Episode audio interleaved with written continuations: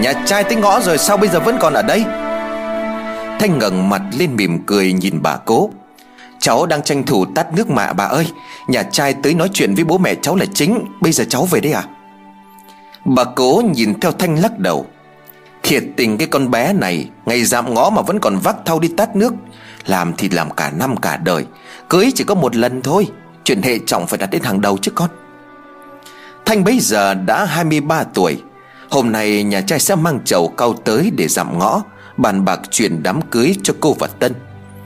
Thanh rào bước trở về nhà. Vừa thấy Thanh về tới đầu ngõ, Tân đã vội vàng chạy ra đỡ gầu cho cô. Em về muộn quá, Mọi người đến nãy giờ rồi. Mau rửa giấy chân tay đi, Thay bộ quần áo mới rồi lên nhà ra mắt bố mẹ chồng. Thanh mỉm cười. Cả làng này ai cũng chả biết mặt Thanh. Bố mẹ chồng cũng đâu có lạ mặt cô Mà cần phải ra mắt. Tuy nhiên ngày hệ trọng, Cho nên cô lập tức sửa soạn tươm tất, Rồi ra bưng trà hầu nước cho ông bà bố mẹ hai bên. Chuyện cưới xin của cả hai được quyết định nhanh chóng. Vài tháng sau Thanh theo chồng, Gia đình của chồng thương cô con dâu hiền lành và chăm chỉ. Chồng cô thì khỏi nói, Anh thương thầm cô bao nhiêu năm. Trước đây anh biết cô có bạn trai, Cho nên chỉ lặng lẽ đứng nhìn, Chứ không dám ngỏ lời. Thế rồi đùng một cái Người yêu của Thanh hy sinh, Cơ hội cho anh mới đến. Thanh là một cô gái xinh đẹp Cô sinh hoạt trong đội văn công.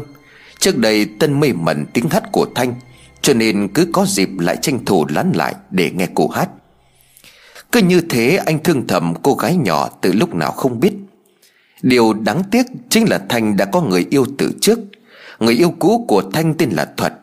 Cậu ta cũng là đội văn công cùng với cô. Tuy nhiên hơn 3 năm trước, cậu ta nhập ngũ. Thuật là một chàng thanh niên ưu tú Ưu tú cả về ngoại hình cũng như giọng hát và trí thông minh. Chính bởi vậy mà Thuận có rất đông các cô gái ái mộ.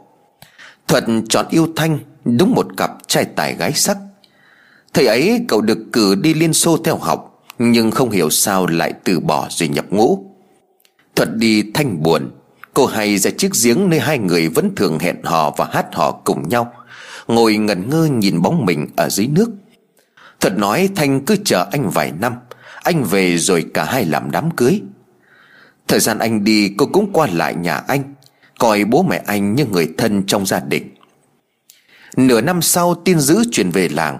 Người ta bàn tán, Người ta truyền tay nhau. Cái tin thuật hy sinh khi làm nhiệm vụ, Bị chúng bom tàn sát Đau đớn và tuyệt vọng, Thành đã ngục ngã. Tên biết tin chạy đến chiếc giếng nước tìm Thanh. Anh biết cú sốc ấy quá lớn đối với Thanh. Anh cũng lo Thanh làm chuyện dại dột. Quả nhiên đúng như dự tính, Thanh gục xuống bên cạnh chiếc giếng và khóc ngất. Anh phải khó khăn lắm mới khuyên Thanh bình tĩnh trở lại.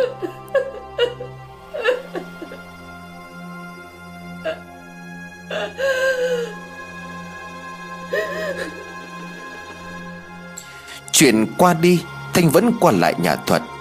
Tuy Thuật đã hy sinh, Nhưng ai cũng thấy tình yêu Thanh dành cho cậu lớn đến thế nào. Cứ như vậy, một năm trôi đi, Rồi tới hai năm trôi qua, Có âm thầm lặng lẽ lẻ bóng một mình. Tên yêu Thanh và ngày càng yêu nhiều hơn. Anh mở lời với Thanh mấy lần, Nhưng cô đều từ chối. Anh hiểu người con gái nặng tình nặng nghĩa ấy, Cho nên lặng lẽ đứng bên cuộc đời của cô. Bố mẹ Thuận thương Thanh. Họ khuyên cô hãy mở lòng với người khác, Bởi con gái có thể Thanh đáp, Bác không muốn cháu qua lại như người nhà nữa sao? Không, Ý bác là cháu hãy tìm hạnh phúc cho riêng mình đi. Đừng vì thằng Thuật mà đau lòng như thế. Nó hy sinh rồi. Nếu ở trên đời thấy cháu hạnh phúc, Nó cũng mỉm cười mãn nguyện. Thành khóc.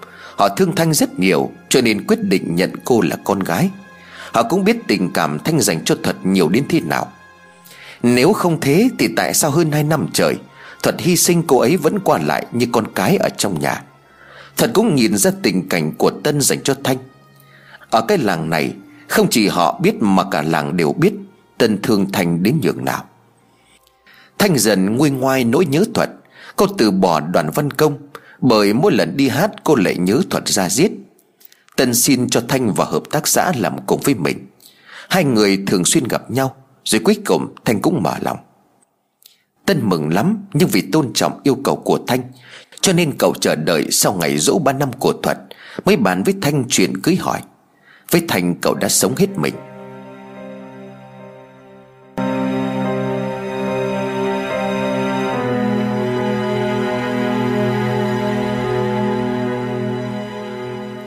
Đám cưới diễn ra trong điểm hân hoan của cả hai gia đình. Ngày cưới bố mẹ của Thuật cũng tới. Họ còn tặng quà cưới cho đôi vợ chồng trẻ. Ai cũng mừng cho Tân và Thanh. Chớ chiêu thầy, Hai tháng sau đám cưới của Thanh và Tân Thì đã xảy ra một chuyện bất ngờ. Hôm ấy, Thanh cùng mấy chú trên hợp tác xã đi kiểm tra lúa. Lúc cô đang lúi húi giữa cánh đồng Thì nghe tiếng của thằng bé chăn trâu bên mở mưa gọi lớn. Mọi người ơi, anh Thuật về rồi.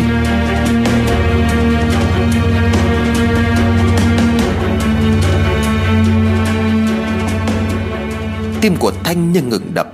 Cô định thần lại rồi ngước mắt lên nhìn mọi người. Cái làng này chỉ có người yêu cũ của Thanh tên là Thuật. Một người lên tiếng. Ôi dào ơi, chắc là cái tuổi trẻ trâu nó nói bậy nói bạ. Chứ giấy báo tử về nhà cả 3-4 năm rồi mà. Chiến trường bom đạn oanh liệt như thế. Cái làng này bao nhiêu năm qua, Đã ai có giấy báo tử mà sống sót trở về đâu? Bác ấy nói đúng, Bởi lẽ đơn vị gửi giấy báo tử về tận nhà Thì thông tin hoàn toàn chính xác. Trước đây Thành cũng từng nghĩ rằng Có sự nhầm lẫn và từng mong có phép màu. Đáng tiếc bao thế hệ ngã xuống vì nước Đã có mấy ai may mắn trở lại. Cậu hít một hơi thật dài Rồi tiếp tục công việc đang giang dở. Buổi trưa Thanh trở về nhà, Trên con đường đi người ta kháo nhau chuyện thuật trở về. Thanh nghe một người nói còn không tin, Giờ đến vài người nói thì càng nhân lên niềm hy vọng và sự thật rằng Thuật vẫn còn sống. Cô dướn người đạp nhanh bàn đạp, Hướng thẳng đường về nhà thuật mà đi tới. Từ phía xa, Thanh nhìn thấy nhà thuật đông kín người. Tim của Thanh đập loạn xạ. Đúng rồi, Anh Thuật đã trở về. Anh ấy vẫn còn sống. Nụ cười trên môi của Thanh bỗng nhiên ngưng lại. Khi cô giật mình nhớ tới mình đã là vợ của Tân Tự dưng nỗi đau cứ nhăn nhóm dần Ở trong con tim Đang vừa mừng vừa hận. Thanh gạt nước mắt, quay đầu xe, Đạp thẳng về nhà chồng. Tần hôm nay về nhà sớm, Anh hay tin Thuật còn sống trở về. Lúc biết tin anh mừng lắm, Nhưng rồi nghĩ tới Thanh, Anh lại thấy đau lòng. Thanh về khuôn mặt buồn man mác, Tần dắt xe cho vợ rồi nhắc khéo. Em về rồi thì rửa mặt cho nó mát, Cơm nước xong thì chúng mình qua thăm cậu Thuật. Thành ngước mắt nhìn chồng hơi lúng túng. Em, đừng nghĩ nhiều, Cậu ấy sẽ hiểu cho em thôi. Tần nắm bàn tay của Thanh siết chặt như thể sợ nơi lòng tay của cô gái này Sẽ nhanh chóng biến mất. Thanh e rẻ nói, Em làm vợ của anh, Chuyện ấy mãi mãi không thay đổi. Còn tim của Tân bấy giờ vui mừng khôn xiết, Anh mỉm cười rồi nói, Em đừng nghĩ nhiều, Vợ chồng với nhau mà, Nhanh lên. Chúng mình tranh thủ sang nhà chúc mừng cậu thật. Ông Mai, bố chồng của Thanh cũng vừa về nhà. Ông mặt mày rạng rỡ khoe với các con, Hai đứa đã biết tin gì chưa? Thằng Thuật ấy vậy mà còn sống sót trở về đó. Đúng là ông trời có mắt mà. Bố mẹ nó phen này chắc ăn mừng cả tuần mất. Mấy đứa thì cũng tranh thủ sang mà chia vui đi chứ. Ông vô tư bao nhiêu Thì trong lòng của Thanh nặng chữ bấy nhiêu. Chuyện tình cảm của đôi lứa xưa nay là tự nguyện. Cô đến với Tân không hề ép buộc. Cô cảm nhận được tấm chân tình của anh dành cho cô, Cho nên mới nguyện ý về làm vợ của anh. Trong lòng của Thanh thì Tân là một người đàn ông tốt anh chu đáo và chân thành. Anh tỉ mỉ và tận tâm. Không chỉ với Thanh mà với tất cả mọi người. Tân luôn là một người đàn ông tốt và chuẩn mực. Cũng chính bởi anh ấy tốt, Cho nên bên cạnh có rất nhiều người để ý. Thậm chí là trước khi cưới Thanh Thì không ít đám nhòm ngó Rồi tìm cách giới thiệu. Tiếc cho họ là Tân là một lòng hướng đến Thanh. Chuyện Tân đơn phương mình Thanh cũng không phải không biết. Tuy nhiên bây giờ Thanh yêu thuật cho nên những chuyện khác cô không bao giờ để tâm. Thuật là một người Thanh lựa chọn yêu thương và gắn bó. Nhưng ông trời lại chưa cắt uyên ương Khi mà giấy báo tử của Thuật được gửi về nhà. Chính cái tờ giấy báo tử ấy Đã khai từ cho chuyện tình của hai người. Nó cũng lại mở ra cho Thanh một con đường mới. Hiện tại trong lòng của Thanh, Tân là một người đàn ông của cuộc đời mình. Với Thuật, cô chỉ còn là hoài niệm. Tân nhìn theo bóng dáng của vợ bước đi Mà trong lòng buồn rười rượi. Anh biết Thanh đã là vợ của mình, Nhưng Thuật trở về chắc cô sẽ đau lòng lắm. Ai bảo rằng trước đó Họ đã từng có thời gian dài để yêu nhau. Bà Mai thì thầm vào tai của con trai. Sao rồi con? Chắc con Thành nó sốc lắm đó. Con chịu khó động viên con bé. Vẫn biết bây giờ nó về nhà mình làm dâu, Nhưng mà không ai phủ nhận chuyện trước đây nó nặng lòng với cậu thật. Nó sống có tình có nghĩa dù chưa có ràng buộc gì với cậu ấy, Nhưng mà nó vẫn ngầm chịu tang 3 năm rồi mới chịu lấy con. Tân nghe vậy thì đáp, Con sẽ luôn ở bên và thương cô ấy nhiều hơn nữa mẹ ạ. Thành nép sát người vào cạnh tường Nghe được câu nói ân tình của Tân với mẹ Mà bất chợt rơi nước mắt. Giọt nước mắt chẳng phải chua xót khi nghĩ tới Thuận Mà là giọt nước mắt cảm động Trước tấm chân tình của gia đình chồng dành cho mình. Có tự nhủ cả đời này sẽ không phụ lòng những người yêu thương mình. Thực ra mà nói Tân cũng không cần có lỗi với thuật, Bởi vì khi nghe tin anh đã hy sinh Cô đã âm thầm đợi 3 năm Sau đó mới lấy chồng. Nếu là người khác Thì chưa chắc đã chọn tình vẹn nghĩa như cô. Suy nghĩ kỹ càng Thành quyết định không tới gặp Thuật. Cô tin chắc chuyện cô lấy Tân sẽ có người nói cho Thuật biết. Thuật là người thấu tình đạt lý Chắc hẳn anh sẽ hiểu cho cô. Quả nhiên đúng như Thành đã suy đoán. Ngày Thuật trở về, bố mẹ cậu đã nói chuyện Thanh lấy chồng. Cậu ấy mới vừa làm vợ Tân được 2 tháng. Thuật nghe tin chỉ im lặng. Cậu cũng không quá sốc với cái tin ấy, Bởi lẽ cậu đã mất tích 3 năm. Thời gian ấy chắc hẳn đơn vị sẽ gửi giấy báo tử về gia đình. Cái cậu bất ngờ chính là việc Thanh chờ đúng 3 năm sau Mới quyết định đi lấy Tân. Việc ấy chứng tỏ rằng người con gái ấy Luôn vẹn tình với cậu. Cô ấy cho rằng cậu đã hy sinh, Cho nên dùng khoảng thời gian 3 năm chịu tang cho người yêu của mình. Có trách thì cậu trách mình không về nhà sớm hơn. Nếu như cậu có thể về nhà sớm hơn vài tháng, Thì chắc hẳn Thanh chưa làm đám cưới với Tân. Như vậy, cậu mới có cơ hội cưới Thanh về làm vợ. Cả mấy ngày Thuật tiếp khách khứa tới nhà hỏi thăm, Chúc mừng cậu thoát khỏi cửa môn quan trở về. Trong số khách tới thăm ấy, Cũng có Tân. Tuy nhiên Thanh lại không hề xuất hiện. Thuật nghĩ có lẽ cô gái ấy đang tránh mặt mình. Cậu ấy tránh là cũng đúng. Hai người đã yêu nhau mấy năm, Thề non hẹn biển. Nay anh về thì nàng đã là vợ người ta. Anh cũng không thể hy vọng gì về mối tình ấy nữa. Bởi lẽ nếu mà chuyện yêu thương nhau, Anh nguyện chúc phúc cho hai người.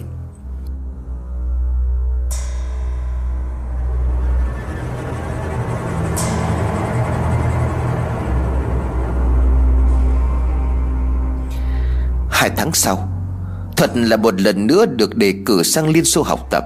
Đây là cơ hội tốt cho cậu. Trước đây vì yêu Thanh cho nên cậu từ bỏ cơ hội một lần. Nay cậu và Thanh đã không chung đường, Cơ hội này cậu nhất định phải nắm bắt. Có lẽ nó cũng là bước ngoặt mới cho cả hai người, Tránh cho Thanh phải khó xử Và cho Thuật một tương lai ở chân trời mới. Trước ngày Thuật đi Nga, Thuật muốn gặp lại Thanh một lần nói lời tạm biệt. Thuận gửi cho Thanh một lời nhắn thông qua một người bạn. Thanh nhận được màu giấy trong lòng hơi trùng xuống. Vốn dĩ cả mấy tháng qua, Thanh luôn tránh mặt Thuận. Anh ta cũng không hề tới gặp Thanh lần nào. Thành cũng biết Thuật chuẩn bị đi xa Và quyết định sẽ gặp Thuật để nói chuyện cho rõ. Thanh đưa màu giấy hẹn cho Tân. Thuật đầu Tân hơi ngạc nhiên. Thanh nói, Anh đi cùng em tới gặp anh Thuật nhé. Em không muốn sau này mọi người lại dị nghị những lời không hay về chúng ta. Tân đặt hai tay lên vai của Thanh mà nói, Không cần đâu em, Anh luôn tin em mà. Chuyện của hai đã là quá khứ rồi. Tuy vậy, Thanh vẫn muốn Tân đi cùng mình. Cả hai đến điểm hẹn, Nhưng tiếc là Thuật bận việc không tới được. Cậu nhờ người đưa lời nhắn xin lỗi đến Thanh. Ngày hôm sau, bà Mai ngồi nấu nước bồ kết để gội đầu. Thanh ngồi bện chổi thủ thì nói chuyện với mẹ chồng. Bà Mai đột ngột hỏi, Cậu Thuật eh, sắp đi Liên Xô rồi đó con. Thanh dừng tay ngẩng đầu nhìn mẹ chồng. Bà Mai nói tiếp. Nó là một người tốt. Nếu mấy năm trước nó không đi bộ đội, Thì chắc hai đứa đã là vợ chồng rồi. Thanh liền ngắt lời mẹ. Mẹ ơi, chuyện đó qua rồi à Con không muốn nhắc lại nữa đâu. Bây giờ con là vợ của anh Tân, Là con dâu của mẹ mà. Ờ thì nó là chuyện cũ Chuyện cũ rồi. Chúng ta không nhắc lại nữa. Thành không hiểu tại sao tự nhiên mẹ chồng lại nhắc đến chuyện của Thuật. Cô hít một hơi thật dài rồi tiếp tục bện trồi Từng sợi rơm vàng óng trong tay của Thanh Nhanh chóng được xoắn chặt với nhau. Từng ngón tay của Thanh đỏ rừng Do dùng sức siết chặt.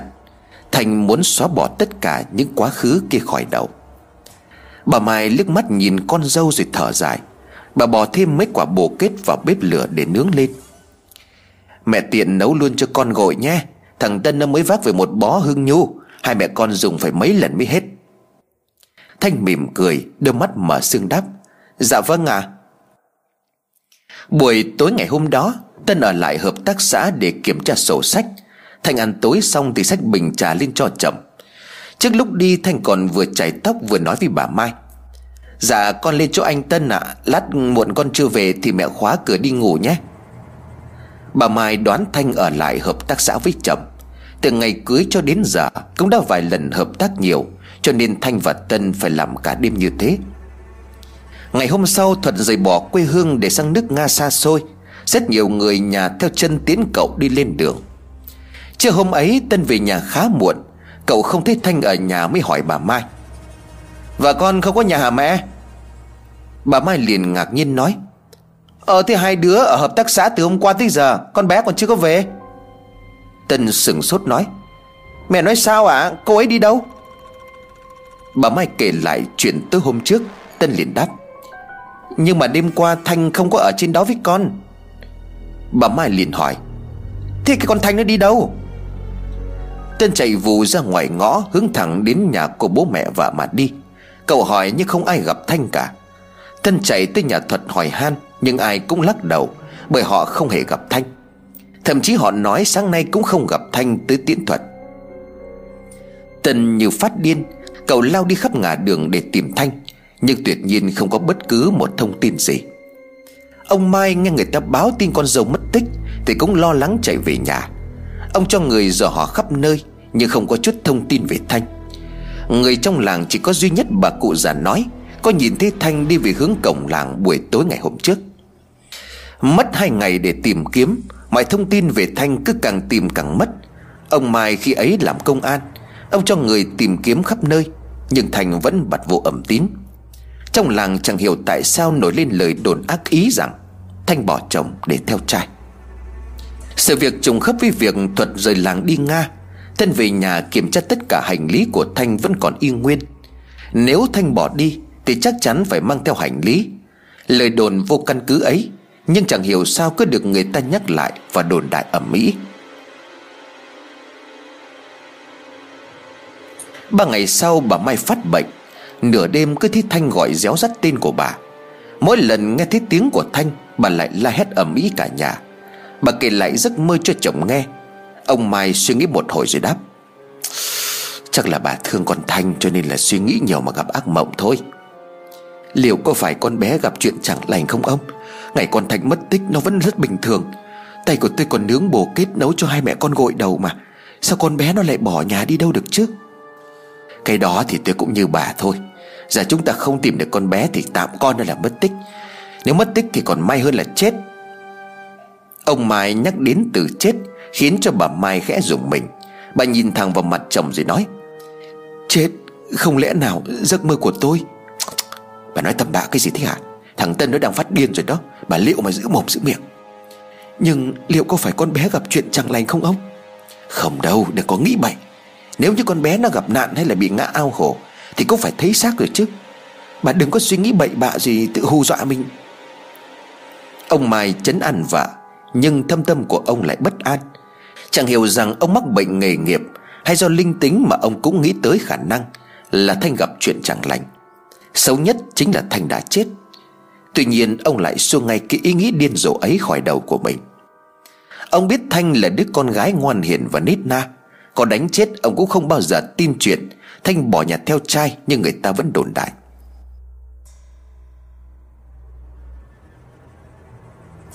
Thủy là em gái của Tân, lấy chồng ở làng bên. Từ lúc nghe tin Thanh bỏ đi, Thì thường xuyên về nhà. Chẳng hiểu sao cô con gái này lại về hùa với mọi người ở trong làng. Nhắc đến chuyện Thanh bỏ nhà theo trai, Ông Mai nghe thấy vậy thì tức giận quát con. Thủy liền cãi lại còn đã nói là từ đầu rằng cái chị Thanh này á, Là chẳng có ngoan hiền gì đâu. Giờ tránh nhà mới ra mặt chuột nhé. Các loại phụ nữ không giữ được đức hạnh ấy, Tại sao mọi người còn nghĩ đến làm gì cho nó đau đầu chứ? Tân nghe Thủy nói như vậy thì bị kích động. Anh lao ra ngoài đuổi cổ em gái ra khỏi nhà. Thủy tức giận nói, Anh là anh si mê quá, Thành ra mất lý trí rồi phải không? Sự thật thì nó mãi là sự thật thôi, Chắc chắn cô ta bỏ nhà theo trai rồi.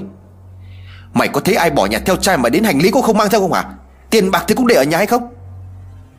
Đúng là hành lý của Thanh còn y nguyên, Thậm chí là tiền bạc và giấy tờ Thanh cũng không cầm đi. Thì hậm hực rồi nói, Mù quáng, Mấy người tin chị ta chứ tôi không bao giờ tin đâu. Bà Mai thấy con gái càng lúc càng đổ thêm dầu vào lửa, Sợ anh em lại gây chuyện Cho nên đuổi khéo con gái về. Thủy gân cổ lên cãi, Lúc nào mẹ cũng bênh chị ta, Giờ chị ta đi rồi cả nhà còn chưa sáng mắt ra sao? Cái thứ đàn bà mất nết Làm cả nhà bị mang tiếng. Ông Mai mặt hàm hàm rồi quát, Mày câm miệng đi ngay, Mày mau về lo cái chuyện của mình đi, Đừng có mở đây nói bậy bạ nữa. Bị cả nhà đuổi đi, Nhưng Thủy nhất quyết không về.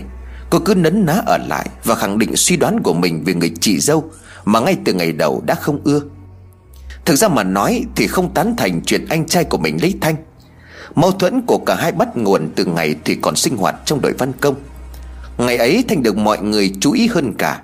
Đã vậy Thanh lại được Thuật để ý tới. Thủy từ nhỏ đã phải lòng Thuật, Nhưng anh chàng này lại chưa khi nào mảy may để ý đến Thủy những lần đi tập văn nghệ, Thuật chỉ quan tâm tới một mình Thanh. Chính điều ấy đã khiến cho Thủy ghét Thanh, Bởi cô cho rằng Thanh chính là sao trổi của mình. Nếu như không có Thanh, Thì Thủy sẽ là người được chú ý, Sẽ có được tình cảm của Thuật. Thủy yêu Thuận thầm bao năm Ngày nghe tin Thuật hy sinh cô đau đớn tới mức nhảy sông tự vẫn. Ngày ấy may mắn cho cô được Lê cứu, Chứ không bây giờ chắc cô đang nằm sâu dưới chín tấc đất. Lê cũng chính là chồng của Thủy hiện tại. Cô luôn cho rằng tình yêu của mình dành cho Thuật mới thật lòng. Thuật hy sinh cô cũng chẳng buồn sống, Chứ chẳng như ai kia. Chỉ đứng lặng lẽ một mình, Chẳng có gì là đau đớn lẫn thương xót. Thuật hy sinh, Lê quan tâm chăm sóc.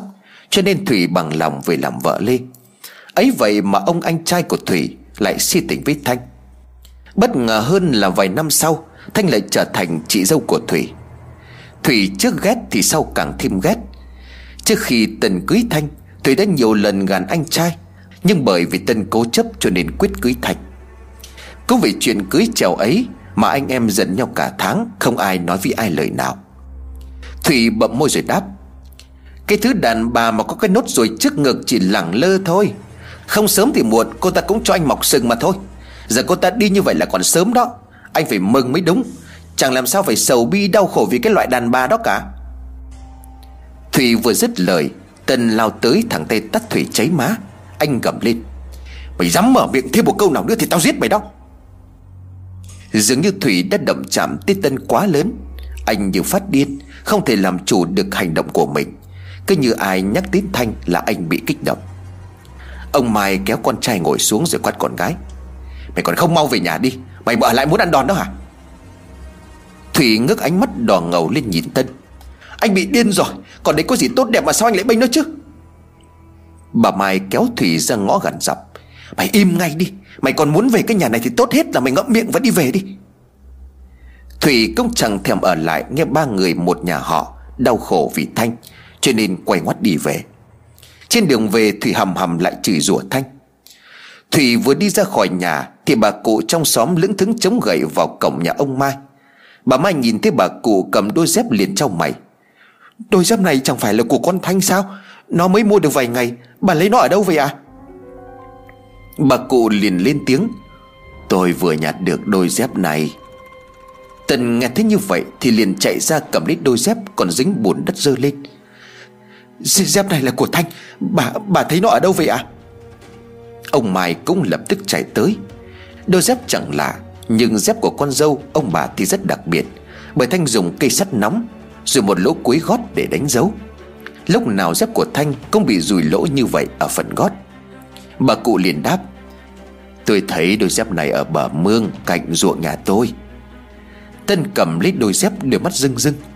Thanh ơi em đâu rồi? Tại sao dép của em lại ở bờ mương? Ông Mai lập tức hỏi han bà cụ, Tìm vị trí mà bà cụ thấy đổi dép. Ông ngẩn người ra nói với bà Mai. Không xong rồi, Chỉ e là Bà Mai cũng lờ mờ đoán được ý của chồng Cho nên liền gật đầu. Tân đi một mạch ra đến nơi bà cụ chỉ. Cậu đi dọc bờ mương rồi nhảy xuống mương, Lội tìm xem có thấy Thành không. Lúc bây giờ mọi người đều đinh ninh rằng Chắc chắn Thành đã ngã xuống nước, Cho nên đôi dép mới trôi giạt lên bờ Mọi người được hô hoán tới mương nước để tìm kiếm. Con mương này khá sâu và rộng, Cả chục thanh niên nhào xuống tìm kiếm, Nhưng không tìm được Thanh. Một người liền thở dài rồi nói, Nếu mà cô Thanh ngã xuống đây, Thì bây giờ xác phải nổi lên rồi mới đúng. Chúng ta cứ tìm dọc mương nước này mà đâu có thấy. Tân run rẩy bật khóc. Cậu không hiểu nổi nguyên nhân gì Mà đôi dép của Thanh lại xuất hiện ở mương nước này. Có người e rẻ nói với ông Mai, Có khi nào cô ấy vứt dép xuống mương rồi bỏ đi rồi không? Ông Mai chỉ biết thở dài, Tất cả đó chỉ là suy đoán. Tân liền lên tiếng, Nếu bỏ đi thì cũng còn tốt hơn là bỏ mạng. Nói rồi cậu lững thững hướng về đường lớn mà đi, Mọi chuyện lại về mốc số không.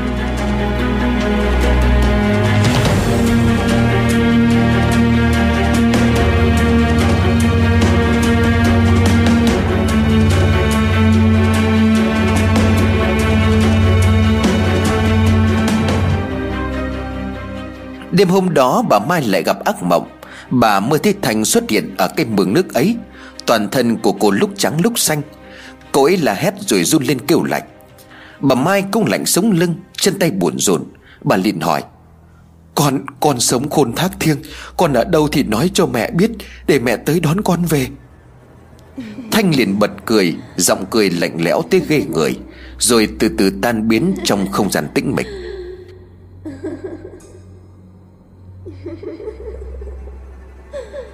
Bà Mai giật mình tỉnh dậy. Bà kể cho ông Mai nghe lại giấc mơ. Bà liền hỏi chồng, Liệu có phải con bé nó vẫn ở dưới mương không? Con bé nó kêu lạnh lắm. Ông Mai thở dài rồi đáp, Chúng ta còn cái ngách nào mà chưa có tìm nữa đâu. Và thấy hàng chục người lội buồn bì bõm cả ngày ở dưới mương sao? Đến con cá tìm cũng không thấy huống hồ là một con người. Sáng sớm ngày hôm sau, Bà cụ lại tới nhà ông Mai. Bà Mai thấy bà cụ thì hơi giật mình. Dạ bà có chuyện gì tìm con à? Bà cụ móm mém nhà miếng trầu ở trong miệng rồi đáp. Đêm qua tôi mơ thấy con Thành. Nó nói là nó lạnh lắm. Tôi chờ mãi đến trời sáng mới tới để nói chuyện với ông bà. Con bé chắc không phải bỏ nhà đi đâu. Câu chuyện của bà cụ càng khẳng định thêm giấc mơ của bà Mai. Bà khẽ dùng mình gọi chồng dậy. Mọi người có thể lờ mờ dự đoán Thanh đã gặp nạn. Nhưng không thể tìm được Thanh. Cho đến khi một người ở trong làng chạy lên báo cái giếng làng, Bỗng nhiên bốc mùi khó chịu. Ông Mai nghe tin lập tức cho người xuống kiểm tra. Cả làng bấy giờ sững sờ thi thể của Thanh Nằm ở dưới giếng ở trong làng.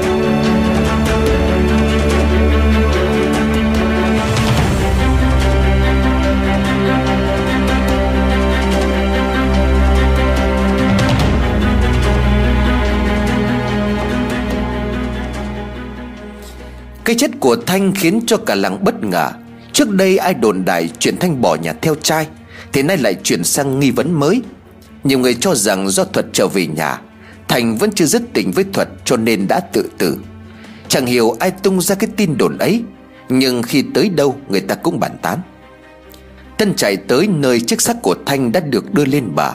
Do bị ngâm lâu ở dưới nước, Cho nên toàn bộ cơ thể đã bị phân hủy mạnh.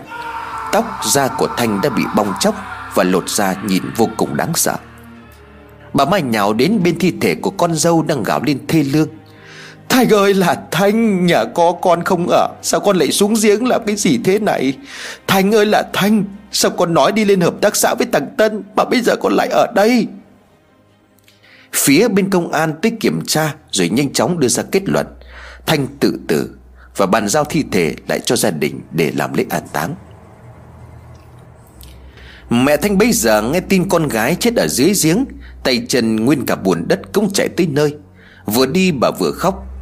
Con ơi là con Sao con dại dột tới Hạ Thanh Con cho mẹ biết sao lại ra cớ sự này.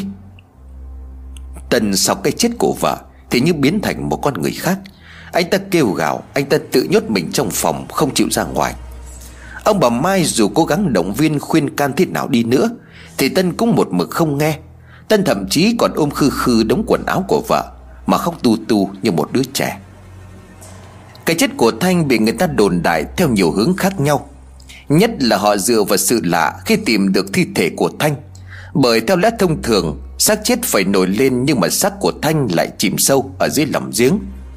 Nếu như không phải do thi thể bị phân hủy, Bốc mùi khiến cho người dân phát hiện, Thì chắc Thanh mãi mãi nằm dưới đáy giếng. Ngày ấy, cái giếng nơi Thành chết là cái giếng thiêng của làng.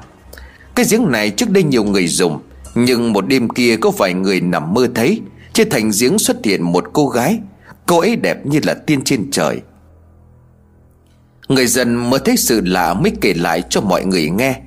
Những người khác bấy giờ cũng kể lại rằng, Họ đã từng mơ thấy giấc mơ như vậy.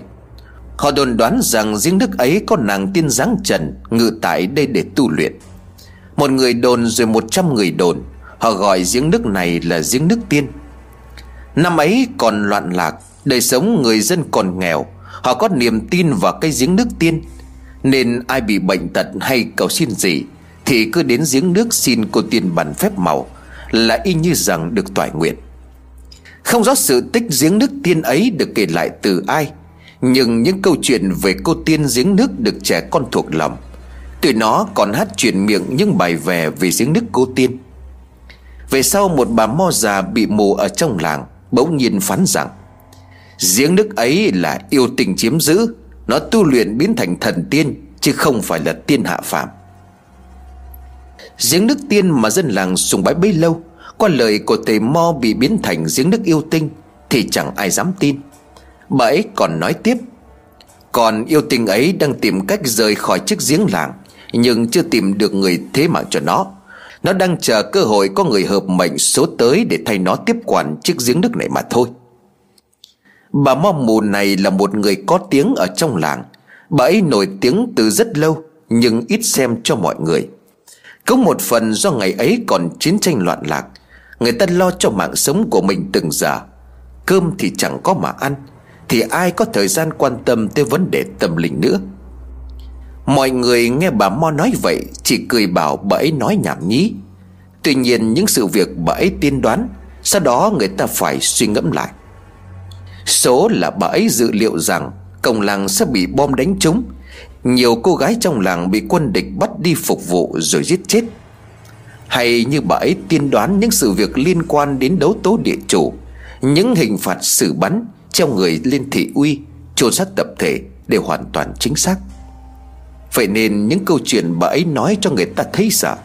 Họ sợ nó sẽ trở thành sự thật, Như những câu chuyện bà ấy tiên đoán trước kia. Người trong làng nhiều khi đi ra đường gặp chúng bà thầy mo ấy, Thì còn lo lắng quay lại nhà, Vì sợ bà ấy sẽ nói chuyện gì đó có liên quan đến mình và gia đình. Dần dần người ta gọi bà ấy là bà phù thủy. Trước lúc bà phù thủy mất, Bà ấy vẫn nhắc đến câu chuyện giếng yêu tinh. Bà ấy nói rằng một ngày nào đó cô gái hợp mệnh với yêu tinh kia Sẽ phải thế mạng cho nó. Cái giếng ấy phải lấp đi, Mọi người không nên tới gần nó. Lỡ như có người chết dưới giếng nước ấy, Thì phải dùng dây gai bện thật chặt, Buộc tay chân người chết lại Rồi mới được mang đi trộn cất. Câu chuyện về chiếc giếng yêu tinh đã bị trôi vào quên lãng. Vốn dĩ người ta đã quên đi, Thì nay bỗng dưng bị đào xới lại Khi mà Thanh chết ở dưới giếng. Hơn nữa xác của Thanh không nổi lên, Theo lẽ bình thường Mà lại chìm ở dưới đáy. Người trực tiếp mang xác của Thanh lên bờ còn kể lại rằng, Cậu ấy chết trong tư thế ngồi gục ở dưới giếng, Chứ không phải tư thế giống như một người bị rơi xuống giếng thông thường. Sự kỳ lạ ấy là một lần nữa gây ra sự tò mò. Một số người già ở trong làng tứ gia đình của ông Mai Đề nghị ông ấy phải làm theo nghi lễ chôn cất Mà bà phù thủy đã dặn dò khi xưa. Chẳng biết phải tin vào đâu, Nhưng con dâu của ông Mai bị người ta dùng dây gai bện chặt lại, Để buộc lại chân tay, Rồi mới mang đi trốn cất. Ông Mai làm công an, Ông ấy chẳng tin vào mấy cái chuyện ma quỷ Hay là yêu tinh Mà dân làng đang đồn đại. Nhưng các cụ bô lão trong làng kéo đến yêu cầu, Thì gia đình buộc phải làm theo. Họ đe dọa rằng nếu ông bà không làm theo lời dặn dò khi xưa, Mà sau này có hậu quả như thế nào Tất thảy gia đình của ông Mai Phải chịu trách nhiệm trước dân làng. Hơn nữa, họ yêu cầu gia đình ông Mai Phải nhanh chóng chôn cất thi thể của Thanh, Tránh để qua lâu cô ta biến thành yêu tinh để hại dân làng. Ông Mai cũng lo tang lễ và chôn cất sớm, Không phải do sợ Thanh biến thành yêu tinh, Mà do thi thể của con dâu đã bị ngâm nước bao ngày, Đã bị phân hủy buộc phải tiến hành an táng sớm. Mọi chuyện trong nhà của ông một tay lo liệu con trai của ông bây giờ như phát điên bởi cái chết của vợ. Đám tăng của Thanh diễn ra nhanh chóng. Cả cái làng tới dự, Người thì xót thương cho cô gái trẻ, Không suy nghĩ chín chắn, Để rồi tìm đường quyên sinh, Trong khi đang ở cái tuổi phơi phới xuân xanh Nhiều người thì lại lo ngại cho số phận của những người dân trong làng Sau khi nghe các cụ kể lại sự tích chiếc giếng nước. Tụi trẻ con trong làng thì đồn rằng cái giếng ấy có yêu tinh ăn thịt người. Đứa nào tới đó sẽ bị nó bắt ăn thịt. Thực ra thì lời đồn đại ấy xuất phát từ người lớn. Họ dọa như thế để trẻ con trong làng không tới giếng nước chơi, Tránh bị ngã xuống giếng mà bỏ mạng. Thời gian dần trôi qua, Người ta cũng dần quên đi cái chết đầy tương tâm của Thanh. Mọi người bị cuốn vào guồng công việc Và chẳng ai còn nhắc tới Thanh và cây giếng đó nữa.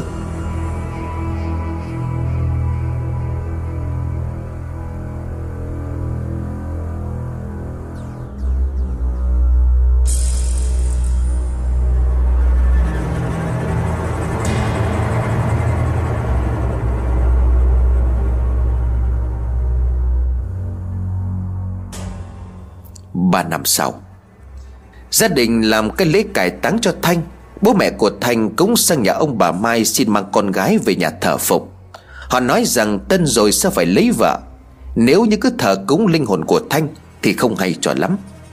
Ông bà Mai thì chẳng dám có ý kiến Vì Tân quyết không cho bố mẹ vợ mang Thanh về ngoài Mọi người khuyên can thì Tân nói, Thanh là vợ của con, Cô ấy sống là vợ của con, Chết cũng là ma nhà con con xin bố mẹ đừng bắt con rời xa cô ấy.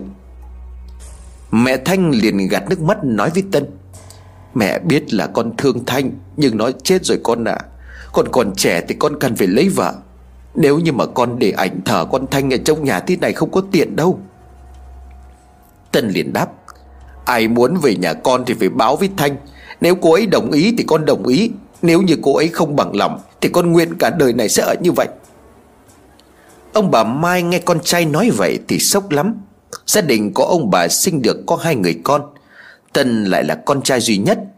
Thanh mất rồi nếu Tân không chịu lấy vợ, Thì lấy đâu ra cháu để cho ông bà bế? Gia đình có ông bà kiếm đâu ra cháu đích tôn để chống gậy? Bố mẹ của Thanh dường như thấu hiểu nỗi lòng của ông bà thông gia. Họ cũng ra sức khuyên can con rể. Nhưng ngặt nỗi là Tân cứ khư khư giữ ý kiến của mình. Ông bà Mai thì chịu, Không có cách nào để khuyên can con trai. Kể sau khi Thành chết, Tần cũng dường như chết tâm theo vợ mất rồi. Ông bà cũng nhờ người mối lái Giới thiệu cho cậu vài đám, Nhưng cậu luôn thả ơ. Nếu ông Mai mà gầy gắt Thì cậu lại tìm cách phá. Bà Mai khuyên nhủ thì cậu trịnh trọng tuyên bố Bố mẹ muốn có cháu nối dõi, Nhưng mà có ai nghĩ đến vợ con không hả? Cô ấy chết oan ức, Mồ còn chưa xanh cỏ. Sao mọi người lại ích kỷ thế chứ? Bà Mai chỉ còn biết lắc đầu, Bởi con trai bà là một đứa si tình. Trước đây Tần Thương Thành khi 18 tuổi, Cậu ấy chưa hề để mắt tới bất cứ một cô gái nào khác ngoài Thanh. Cậu hay tâm sự với mẹ về Thanh. Nỗi lòng của cậu bà rất hiểu. Tuy nhiên Tần phát hiện ra Thanh có người yêu. Cậu chỉ âm thầm theo dõi hai người. Chứ không như người ta vùng lên giành lấy tình yêu cho bản thân mình. Ngày Thanh đồng ý làm đám cưới Tân vui mừng chạy quanh nhà khoe với mẹ. Bà nhìn con trai hạnh phúc mà trong lòng cũng vui đến lạ. Bà những tưởng cả đời con trai của mình sẽ được hạnh phúc Bởi lẽ trong mắt cậu Thanh là tất cả. Với đứa con dâu này Ông bà Mai cũng rất ưng bụng. Thanh ngoan, hiền và chịu thương chịu khó. Bà cũng thường khen con trai của mình có mắt nhìn người.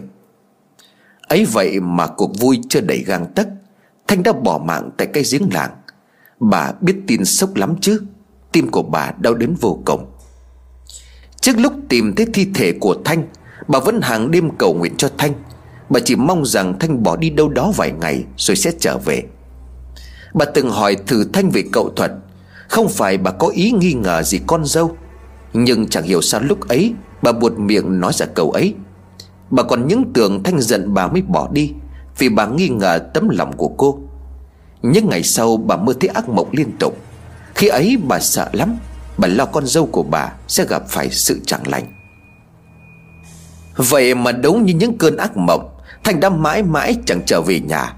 Bà tự trách bản thân của mình rằng Liệu có phải do bà nhắc đến Thuận Khiến cho Thanh nghĩ dại Mới gieo mình xuống giếng. Tuy nhiên, đôi dép của Thanh lại trôi ở trên bờ mương, Lại đưa bà đến một suy nghĩ khác. Đã có lúc bà tự hỏi, Liệu có phải con Thanh bị ai đó sát hại hay không? Nếu nó muốn tự tử Thì tại sao đôi dép ở một nơi người một nẻo? Hơn nữa, tối hôm ấy, Thanh sách theo bình trà lên cho Tân. Vậy bình trà đó bây giờ ở đâu? Bà kể lại những nghi vấn trong lòng của mình cho chồng Ông Mai lặng người suy ngẫm rồi lắc đầu. Tôi cũng không hiểu là có cái chuyện gì đã xảy ra. Cái lúc mà con Thanh được đưa lên bờ, Thi thể bị thối giữa rồi. Bên công an đâu tìm ra được chứng cứ gì cho rằng nó bị giết chứ? Mà ai giết con bé? Nó có thù hoàn gì với ai đâu? Giết người thì cũng phải có động cơ chứ. Bà thử nghĩ xem là có cái chuyện gì. Thế nhưng tại sao dép con bé nó lại ở bờ mương? Không lẽ bên công an không nghi ngờ điều gì sao? Người chết rồi giờ tìm làm sao? Chẳng có nhân chứng, Chết không có đối chứng. Bà bắt tôi tìm cái gì mới được chứ? Ông ngưng lại một lúc rồi nói tiếp. Hôm ấy tôi cũng đưa ra cái nghi vấn Nhưng mà phía công an họ khẳng định là con Thanh chết đuối. Còn chuyện đôi dép thì có thể là con bé nghĩ quẩn, Rồi bỏ dép ở mương nước, Rồi đi đến cái giếng nhảy xuống dưới. Bà Mai không bị lời nói của chồng thuyết phục, Bà vẫn đinh ninh là có chuyện xảy ra với Thanh. Ông Mai khuyên vợ, Con bé chết rồi, Hãy để cho nó yên đi. Mà điều bà cần quan tâm là cái thằng Tân kia kìa. Chúng ta hạn chế nhắc tới con Thanh, Để chuyện này nó qua đi. Bà Mai chẳng biết nói sao, Bởi bà chỉ nghi ngờ như thế. Chẳng có lời giải thích nào hợp lý, Cho cái chết hết sức vô lý của Thanh. Nỗi đau của bà nén lại ở trong tim. Bà thương con dâu thì lại thương con trai. Bởi bà sợ Tân sẽ dại dột Vì cái chết của Thanh mà nghĩ quẩn. Thủy thường xuyên trở về nhà Nhìn cả nhà vì Thanh mà ủ rột Cô lại càng thêm khó chịu. Thì vốn không ưa gì Thanh, Thế nên cái chết của Thanh chẳng khiến cho cô có chút gì thương cảm. Cứ còn ra sức đổ lỗi cho Thanh rằng, Chắc do muốn bỏ nhà theo trai, Nhưng bị từ chối mới xấu hổ mà nhảy xuống giếng tự tử. Đúng là cái chuyện quái gì cũng có thể bị người ta xuyên tạc và bóp méo. Trong làng trước đó cũng không ít lời đồn đại về mối quan hệ tình cảm của Thanh. Xuất phát từ lời đồn ấy là có người khẳng định tới hôm Thanh chết, Thanh và Thuật có gặp nhau. Quả thật là có người xác định đã nhìn thấy Thuật gặp Thanh. Lúc nghe tin ấy, gia đình của ông bà Mai cũng không đấy làm lạ. Bà Mai còn giải thích rằng Thuật đã đưa giấy nói muốn gặp Thanh. Dù gì trước đây họ từng làm bạn. Giờ Thanh đã lấy chồng, nhưng cả hai cùng là người một làng. Có gặp nhau thì cũng không có gì là lạ. Thực ra bà Mai nói vậy là để át tin rằng cái chết của Thanh có liên quan đến Thuận. Bà lo ngại Tân sẽ vì chuyện này, Không điều tra rõ vấn đề mà trả thù. Bà sợ con trai của mình sẽ vướng vào vòng lao lý, Bởi lẽ cậu thương Thanh rất nhiều. Tân quả nhiên cũng nghe thấy những lời đồn ấy. Trái lại với suy đoán của mẹ, Cậu không ngạc nhiên hay bị kích động. Thậm chí là khi nghe Thủy nhắc đến chuyện đó, cậu còn nói, Nếu quả thật hai người có gặp nhau thì chẳng có gì minh chứng rằng Thanh và Thuật có mối quan hệ tình cảm với nhau. Thanh là người thế nào, tôi hiểu rõ nhất. Bà Mai thấy con trai dần dần suy nghĩ thông suốt thì cũng mừng. Ít nhất cậu không bị đau thương làm mở đi lý trí. Nếu cậu không có mảnh tỉnh táo đánh giá lại sự việc, Mà nghe theo tin đồn tìm cách trả thù cho vợ, Thì cuộc đời cậu sẽ đi về đâu? Sau khi Tân từ chối chuyện đưa ban thờ của Thanh về nhà ngoài Ông bà hai bên cũng thuận theo ý của cậu. Ông Mai liền bàn với vợ. Giờ con Thành thì cũng đã cải táng rồi. Thằng Tân thì không sao sống mãi như vậy được đâu. Phải xem có cái đám nào ở trong làng đó. Gia cảnh sao cũng được, Miễn là nó thương và chấp nhận thằng Tân Để cưới nó về. Bà Mai liền đáp, Tôi cũng có ý đó. Thằng Tân thương con Thành thứ vậy, Nó cũng chịu tang vợ suốt 3 năm trời rồi. Giờ cũng là tới lúc nó phải đi lấy vợ lo cho cuộc sống mới. Trong làng có con bé Huê đó. Xem chừng con bé này cũng si tình với con trai của mình lắm. Ông xem có được hay không? Ông Mai cũng chẳng lạ gì với Huê, Vì cô gái này là bạn của Thủy. Ngày trước khi Tân chưa lấy vợ, Cô gái ấy vẫn thi thoảng ghé qua nhà chơi. Lúc Tân cưới vợ, cô ấy bỏ lên thành phố theo đoàn công nhân cầu đường. Sau này bố mẹ bắt cô về, Cô theo học lớp kiểm toán, kế toán, Rồi mới về làm cho hợp tác xã. Ông Mai liền gật gù nói Cưới được con Huê thì còn gì bằng. Nó cũng chịu khó và giỏi nữa. Quan trọng là nó có ý với cái thằng Tân nhà mình hay không. Dù gì thằng Tân thì cũng một đời vợ rồi. Bà Mai liền cười rồi đáp, Ôi trời ơi, ông khỏi lo cái chuyện ấy. Tôi quan sát thấy con Huê vẫn thương thằng Tân lắm. Mấy lần lên hợp tác xã, Tôi thấy con Huê nó có nhìn con trai của mình. Tôi còn thấy con bé chuẩn bị đồ ăn sáng cho thằng Tân mấy lần đó. Nếu không có ý thì sao nó phải như vậy? Vậy thì tốt thì sợ con bé nó chê con mình, Chứ mà thương thì dễ quá rồi còn gì. Thằng Tân thì nó cũng nói rõ rồi đó. Nếu mà con Thanh đồng ý thì nó cũng đồng ý. Bà Mai tròn mắt nhìn chồng. Ý ông là sao? Thì người chết là hết. Bà nghĩ con Thanh làm thế nào mà phản đối? Bà Mai thì lại không nghĩ vậy. Với bà thì chuyện tâm linh rất quan trọng. Tuy nhiên bà cho rằng Thanh thương chồng Thì sẽ ưng bụng cho Tân đi thêm bước nữa. Chắc cô con dâu này cũng không làm khó con trai của bà. Bà đi vào bàn thờ thắp nén hương lên bàn thờ con dâu mà khấn, Nói chuyện với Thanh. Bà mong Thanh hiểu cho hoàn cảnh của gia đình, Để Tân cưới người vợ mới, Sinh con đẻ cái cho vui cửa vui nhà. Câu chuyện của bà được Tân nghe trọn vẹn, Cậu liền thở dài. Thành mới vừa sang áo xong, Mẹ không để cô ấy vui vẻ mà áp lực cô ấy làm gì? Bà Mai liền đáp dù gì thì con Thanh cũng mất 3 năm rồi. Con không thể ở vậy mãi được đâu. Bố mẹ thì cũng thương con Thanh Nhưng mà cái gì nó ra cái đó? Nếu mà con có cuộc sống mới hạnh phúc, Thì con Thanh nó cũng phải vui vẻ chúc phúc cho con chứ. Tân không trả lời mẹ. Cậu thừa hiểu mẹ cậu nghĩ thế nào. Xưa kia chuyện của Thanh cũng là mẹ cậu quyết Và thúc giục cậu, Cho nên đám cưới mới diễn ra nhanh chóng như vậy. Chuyện mẹ cậu quyết ắt bà sẽ làm được. Cậu cũng không thể trốn tránh chuyện ấy mãi được. Trách nhiệm của người con trai trong gia đình cậu ắt phải hoàn thành. Tình yêu của cậu dành cho Thanh không có gì thay đổi. Lấy vợ mới cũng chỉ là thực hiện nghĩa vụ sinh con Để nối dõi cho gia đình. Lấy ai không quan trọng nữa, Miễn là cậu cần có đứa con hoàn thành trách nhiệm là xong. Bà Mai hỏi han con gái về Huê. Bà biết Huê vẫn thường xuyên qua lại với Thủy. Thủy liền hiểu ý của mẹ mình Cô vui vẻ rồi nói. Gì chứ con Huê nó thương thầm ông Tân nhà mình lâu rồi mẹ. Nếu mà không có bà Thanh á, Thì chắc bây giờ con Huê làm dâu mẹ lâu rồi đó. Ngày xưa á, Nó chả mê ông Tân như là điếu đổ đó. Lần nào gặp con, Nó cũng toàn hỏi về chuyện ông ấy thôi. Bà Mai mừng thầm ở trong lòng. Vậy bây giờ con thử hỏi dò hỏi con bé xem, Nó nó còn ưng thằng Tân nữa không? Con Thủy liền biếu môi nói. Gớm, Nó trước sau như một mà mẹ. Nó chịu về hợp tác xã làm việc Thì mẹ còn chưa nhìn ra sao? Phải rồi, Con Huê thiếu gì chỗ để làm. Thậm chí nghe đầu giám đốc công ty gì đó bên thành phố, Còn mời nó về đi làm. Nhưng nó bỏ về quê bám lấy hợp tác xã. Bà liền gật gù rồi đáp, Vậy chúng ta phải tìm cơ hội cho hai đứa nó gặp gỡ nhau nhiều hơn. Chuyện nhỏ thôi mẹ, Quan trọng là cái ông Tân kia kìa. Con Huê thì mẹ cứ để cho con lo. Bà Mai giao cho Thủy lo bên Huê. Còn bà đã thông tư tưởng cho Tân. Mối này bà nhất định dành cho con trai của mình. Tân dường như không phản ứng gay gắt Khi nghe mẹ nhắc tới Huê. Điều ấy khiến cho ông bà Mai phần nào ưng cái bụng. Thủy thì không vòng vo như bà Mai Cô tới gặp thằng Huê để trò chuyện. Dù gì hai người cũng là bạn bè thân thiết Cho nên dễ nói chuyện. Huê nghe chuyện xong hai má cô hơi đỏ, Cô không từ chối mà dò hỏi Thủy.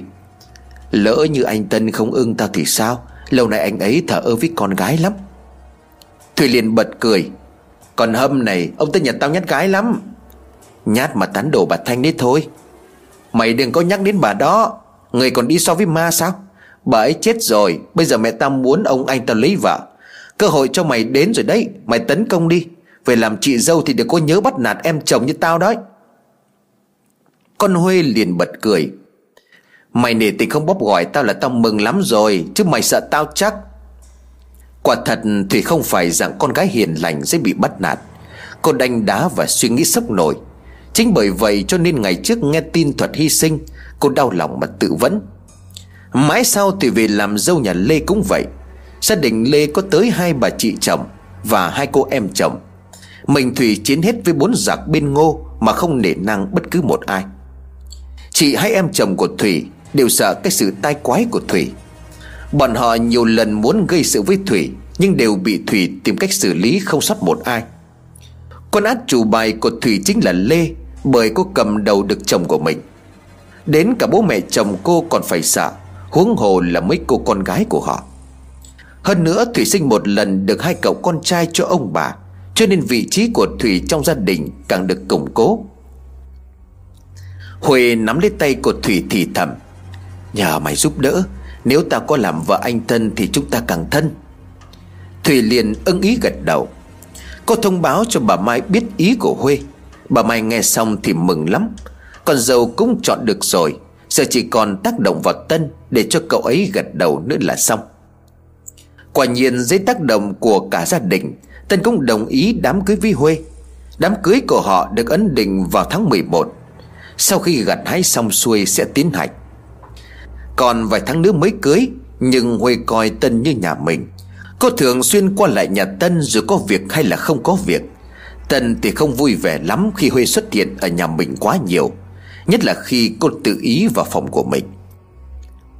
Căn phòng của Tân còn đang giữ lại y nguyên Kể từ khi Thành mất. Mỗi món đồ trong phòng đều giúp cho Tân nhớ đến Thanh.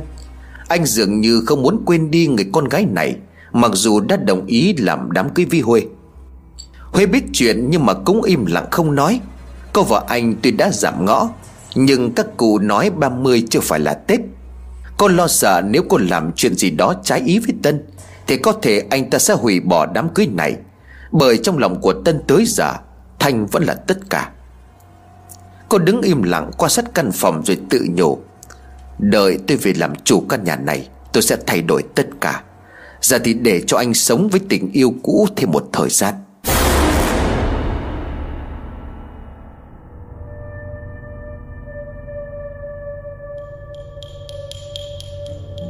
Tháng 11 đến, Đám cưới của Huy và Tân tới gần. Bất ngờ Thuật cũng trở về nhà.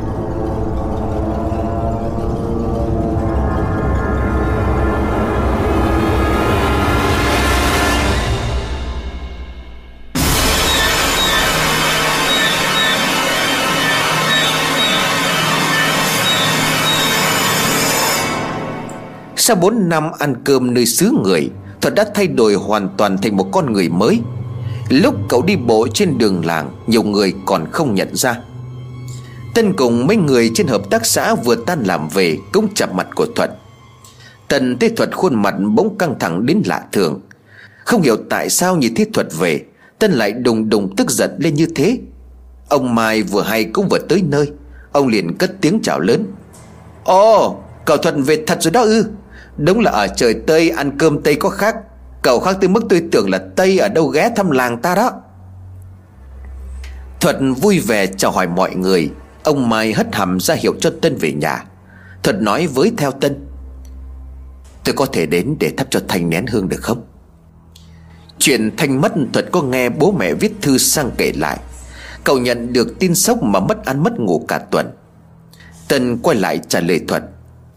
Tối nay đúng 8 giờ, Tôi đưa anh đi gặp cô ấy. Ông Mai nghe con trai nói thì khó hiểu, Nhưng lại sửa lại. Cậu cứ về nhà nghỉ ngơi cho nó khỏe đi. Giờ chắc bố mẹ cậu mừng và mong cậu lắm đó. Một vài ngày khỏe rồi tới thắp hương cho con Thanh cũng được. Tân bỏ lại đoàn người phía sau mà đạp thẳng xe trở về nhà. Bao nhiêu năm qua, những tưởng cậu đã quên đi chuyện quá khứ. Nên gặp lại Thuật, Cậu vẫn là không kìm được cảm xúc của mình. Huệ đứng từ xa theo dõi bóng dáng của Tân, Dường như trong lòng của cô dấy lên một cảm xúc khó chịu. Hơi biết rằng Thanh đã chết, Nhưng mỗi khi thấy Tân nặng tình với người vợ quá cố Là cô không tài nào có thể chịu được. Người ta bảo rằng cô ngu ngốc khi đi ghen tuông với một người đã chết, Nhưng mà thái độ của Tân dành cho vợ cũ Luôn yêu thương đong đầy, Làm cho người vợ như Huê cảm thấy bất an và ganh ghét. Thuật về nhà vài ngày liền nhận công tác ở dưới huyện. Bố mẹ cậu chắt chiêu tiền bạc, kèm thêm số tiền cậu dành dụng gửi về. Trong thời gian vừa học vừa làm nơi đất khách quê người, Đủ để mua cho cậu một chiếc xe gắn máy. Đây là một niềm tự hào của cả làng, Bởi cả cái huyện ấy số lượng người có tiền đi xe gắn máy Chỉ tính trên đầu ngón tay. Thuật bây giờ lại thành tâm điểm của làng, Bởi vừa tài giỏi vừa đẹp, Lại vừa có nghề nghiệp ổn định.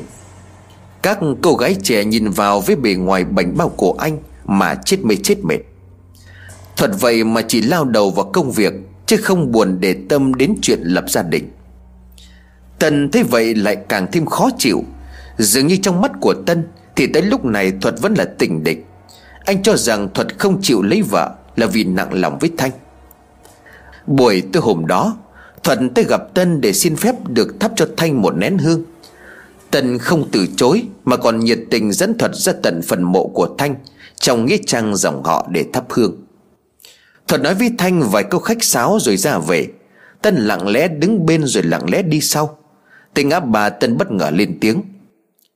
Tại sao cậu chưa lấy vợ Có phải cậu vẫn trung tình với vợ tôi không? Thuật liền sừng sốt rồi nói. Cậu hỏi vậy là có ý gì? Trả lời tôi, Có phải cậu vẫn còn tình cảm với cô ấy không? Thuật liền trao mày. Tần, Cậu đang ghen với tôi sao? Kể cả khi Thanh đã mất. Tần không trả lời câu hỏi của Thuật, Mà bước qua người Thuật vượt lên phía trước, Bỏ lại một câu nói cho người sau lưng. Cả đời này Thanh là của tôi, Dù có chết cô ấy vẫn là vợ của tôi. Chết tìm cô ấy mãi mãi chỉ yêu một mình tôi mà thôi.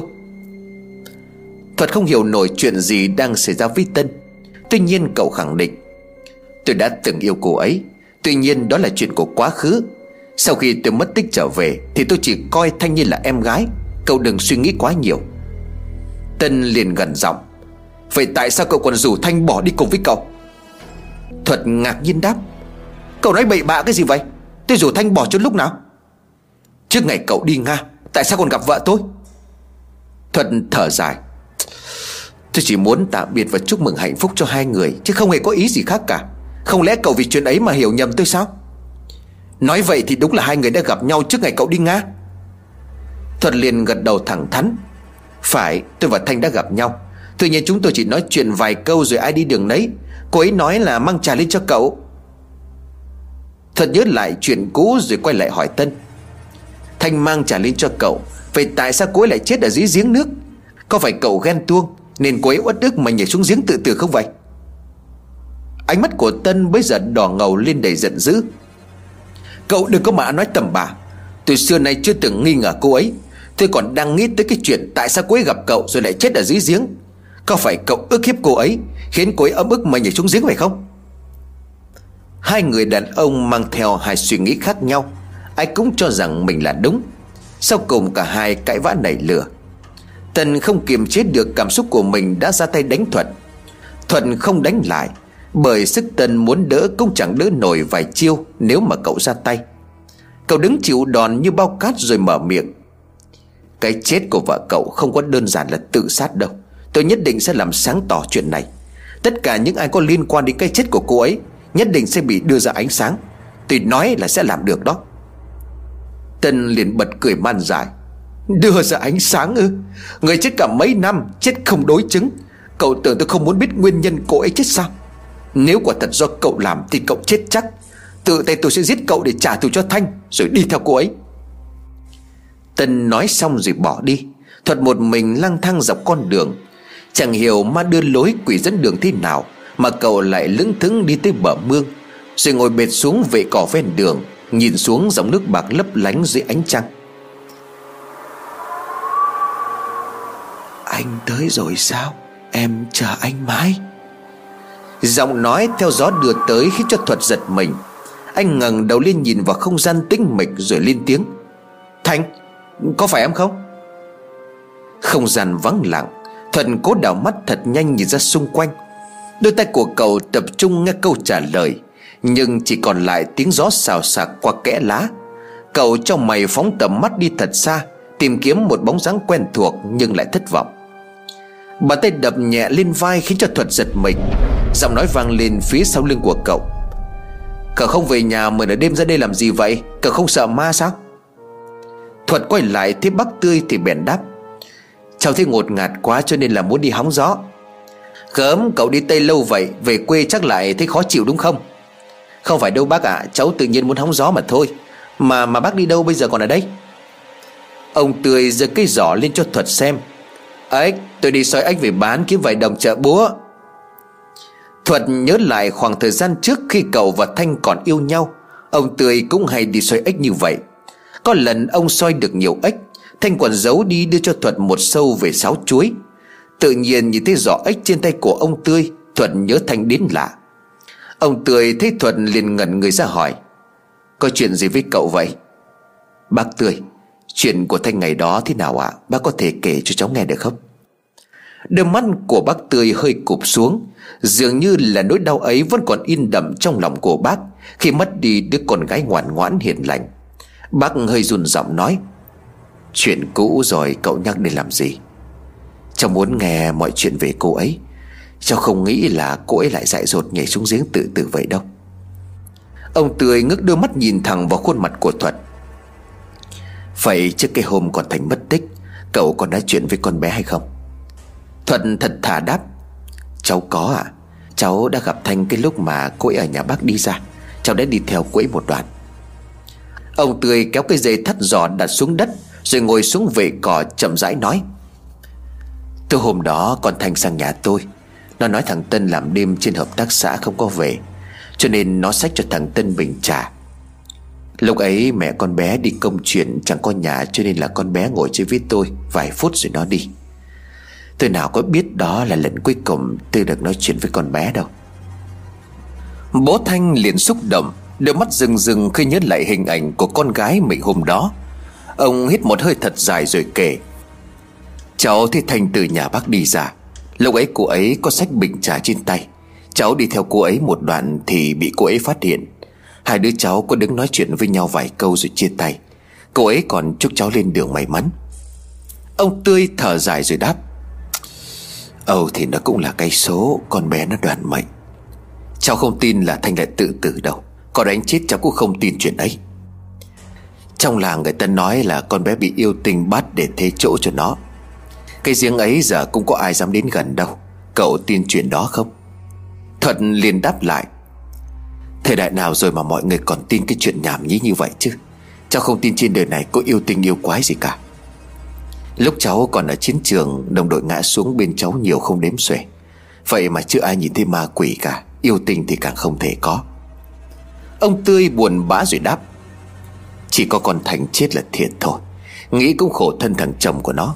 Tới giờ vẫn còn thương con Thanh Cho nên mãi chưa chịu lấy vợ. Nhắc tới Tân Thuật liền chợt hỏi Vậy là đêm hôm đó rốt cuộc Thanh có lên hợp tác xã gặp Tân hay không hả bác? Lúc vớt xác cô ấy lên thì có ai thấy bình trà đâu không? Ông Tươi vốn chưa nghĩ đến tình huống này Cho nên lắc đầu nói. Tôi không biết, Lúc con bé chết ai cũng đau đớn. Làm gì có ai nhớ đến bình trà nữa chứ? Mà nếu như con bé tự tử, Thì còn cầm bình trà theo làm cái gì? Chắc nó đem bình trà đi đâu đó rồi. Câu trả lời của ông Tươi có vẻ như khá hợp lý. Nếu như tự tử thì còn đâu quan tâm đến bình trà Đến cả đôi dép cô ấy cũng chẳng cầm theo, Mà quẳng xuống mương nước nữa là bình trà Thuận liền trong mày phỏng đoán sự việc, Nhưng lại không nói cho ông Tươi biết. Cậu dứt lại suy nghĩ ấy ở trong đầu, Rồi tự hứa nhất định sẽ tìm ra nguyên nhân. Rồi tự hứa sẽ tìm ra nguyên nhân thuyết phục nhất Về cái chết của Thanh. Ông Tươi bây giờ đột ngột nhớ đến chuyện Tới nhà xin tân mang bắt hương con gái về nhà để thả nhưng bị từ chối. Ông liền nói, Thằng Tân nói vậy mà trung tình. Chúng tôi tới ngỏ ý muốn thầy nó thở cúng con Thanh Mà nó không đồng ý. Tôi nghe ông Mai nói rằng Nó sắp cưới con bé Huê ở làng mình. Thuận cũng biết chuyện ấy. Tân lấy vợ mới cũng hợp với lẽ thường. Nhiều người vợ chết vài tháng đã rước vợ mới về nhà. Đằng này Thanh đã chết được vài năm, Mồ in mà đẹp. Cả hai vợ chồng lại không vướng tới con cái. Vài ngày nữa là tới đám cưới rồi. Tôi nghĩ tới con thành mà lại buồn. Nhưng mà thằng Tân nó cũng chọn tình vẹn nghĩa lắm. Thuận nhớ tới chuyện Thanh xưa kia cũng để tăng cho mình 3 năm rồi mới cưới Tân. Cậu lại thở dài. Ánh mắt của cậu bỗng dưng bị một luồng sáng làm cho hấp dẫn. Cậu phóng tầm mắt của mình cố nhìn về phía ánh sáng ngoài xa. Hình như là có ai đó đang đi xoay ếch giống bác thì phải. Ông Tươi nhìn xung quanh rồi hỏi. Ở đâu? Sao tôi không có nhìn thấy? Thuận chỉ tay về phía ánh sáng. Ông Tươi cũng căng mắt nhìn theo. Chẳng biết có phải ông già rồi cho nên mắt mở mới không nhìn ra Có ai đó ở phía tay của Thuật Tôi tôi không thấy ai cả. Cho cậu chị ấy là cây giếng để con Thanh tự tử. Thuận khe run cánh tay rồi từ từ hạ xuống. Đúng là cái giếng nơi tìm thấy xác của Thanh. Ánh sáng kia cũng tắt lịm từ lúc nào. Tuy nhiên cậu không hiểu sao mình lại nhìn thấy thứ ánh sáng đó. Hai bác cháu nói chuyện với nhau vài câu Rồi ai về nhà nấy. Thuận vội lao lên giường, Vắt tay lên chán để nghĩ ngợi, Sâu chuỗi lại tất cả mọi chuyện.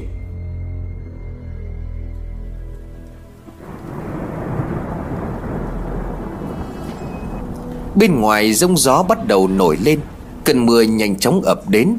Thuận thấy mình xuất hiện ở chính cái chỗ vệ cỏ ban nãy Hơi dùng mình cậu tự hỏi Sao tự nhiên mình lại ra đây?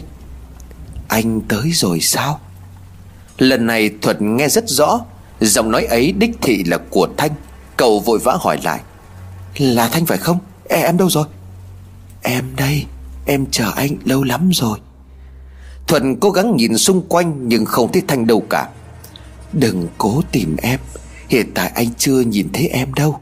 Đợi thêm một thời gian nữa Tại sao mà em tìm anh có chuyện gì? Giọng nói lại vang lên mơ hồ. Giúp em, Chỉ có anh mới giúp được em thôi. Thuận vẫn tỉnh táo Và biết chắc chắn mình đang nói chuyện với hồn ma của Thanh. Đây rõ ràng là cô ấy cố tình đến tìm cậu. Được, Anh sẽ giúp em được chuyện gì thì em cứ nói. Anh sẽ cố gắng hết sức. Cảm ơn anh. Vài ngày tới đám cưới của anh Tân, Lúc đấy anh sẽ tới dự chứ? Thuận không hiểu tại sao Thanh lại nhắc đến chuyện cưới xin của Tân. Cậu tự nhiên lại nghĩ tới chuyện Thanh ghen khi chồng mình cưới vợ. Cậu liền đáp, Em mất cũng vài năm rồi, Cậu Tân cũng cần phải lập gia đình và ổn định cuộc sống mới chứ. Em biết, Em muốn chúc phúc cho họ mà thôi. Hai từ chúc phúc vang lên Khiến cho Thuận khẽ dùng mình. Năm xưa cũng là cậu muốn chúc phúc cho vợ chồng Thanh, Mà hôm sau Thanh đã ra đi mãi mãi. Bây giờ thách nhắc tới chuyện chúc phúc Khiến cho Thuận lo lắng nghĩ tới những chuyện không may. Cậu cố xua đi hình ảnh cơ thể của cô gái bị nổi trên mặt nước ra khỏi đầu. Anh đừng nghĩ nhiều, Em chưa làm tròn trách nhiệm của một người vợ, Một người con dâu trong gia đình. Nay anh Tân tìm người mới, Huê sẽ thay em gánh vác trọng trách ấy, Em sẽ bảo vệ hai người họ. Bảo vệ ư? Phải, em sẽ theo sát bảo vệ họ. Bây giờ em phải đi đây. Vài ngày nữa em sẽ tới tìm anh. Thật muốn hỏi lại Thanh vài câu, Nhưng cô đã rời đi. Thay vào đó là hình ảnh cơ thể người con gái bị nổi trên mặt nước kia, Bất chợt lại hiện về Khuôn mặt của cô ấy úp dưới mặt nước, Cho nên cậu không thể nào nhận ra đó là ai. Cậu liền tự nhủ, Thật kỳ lạ, Nếu là lẽ thường thì phụ nữ khi chết đuối Sẽ nằm ngửa, Tại sao cô ấy lại nằm sấp? Cô ấy là ai chứ? Tại sao lại cứ xuất hiện trong đầu của mình như vậy? Mưa càng lúc càng to, Sấm chớp nổ đùng đoàn khắp tuần về hiện tại. Cậu bật dậy ngồi giữa giường Như cố nhớ lại những chuyện vừa xảy đến trong giấc mơ. Cậu tự hỏi, Có đúng là Thanh không nhỉ? Cậu ấy rốt cuộc là muốn nhờ mình làm cái gì? Hình ảnh cô gái nằm úp dưới mặt nước kia là ai? Chuyện đó có liên quan gì tới Thanh không?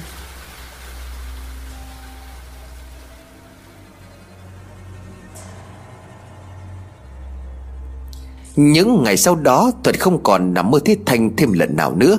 Dường như cô ấy đã biến mất hoàn toàn. Ngày cưới của Tân cũng đến. Tân không mời Thuật đến dự, Nhưng Thuật lại là khách mời của ông Mai cho nên cũng có mặt. Đám cưới tổ chức khá lớn, Nhưng chú rể thì không lấy gì làm vui vẻ. Thuật nghĩ chú ý mọi chuyện này chính là của ông bà Mai. Chắc hẳn tân đám cưới cũng là do bố mẹ thúc ép. Thuận đang suy nghĩ vẩn vơ thì tùy xuất hiện. Cô tươi cười chào cậu và thay mặt gia đình cảm ơn Thuật đã tới chung vui cùng Tân. Thuật ghét nở một nụ cười xã giao với người con gái Từng vì mình mà tự tử. Bỗng dưng hình ảnh cô gái úp mặt dưới mặt nước hiện về trong đầu của Thuật. Nó càng rõ ràng Và Thuật không thể nào lý giải nổi Những gì đang xảy ra với mình. Khi anh đinh ninh cô gái đó chính là Thủy. Thuật tự chấn an mình. Có lẽ là mình nghĩ nhiều quá rồi. Cậu tự giải thích cho ý nghĩ điên rồ vừa rồi xuất hiện trong đầu của mình rằng, Chắc đó là hình ảnh của Thủy Khi nghe tin mình hy sinh đau buồn mà nhảy sông. Tuy nhiên, tại sao hình ảnh ấy lại xuất hiện trong đầu của mình Thì cậu không tài nào có thể lý giải.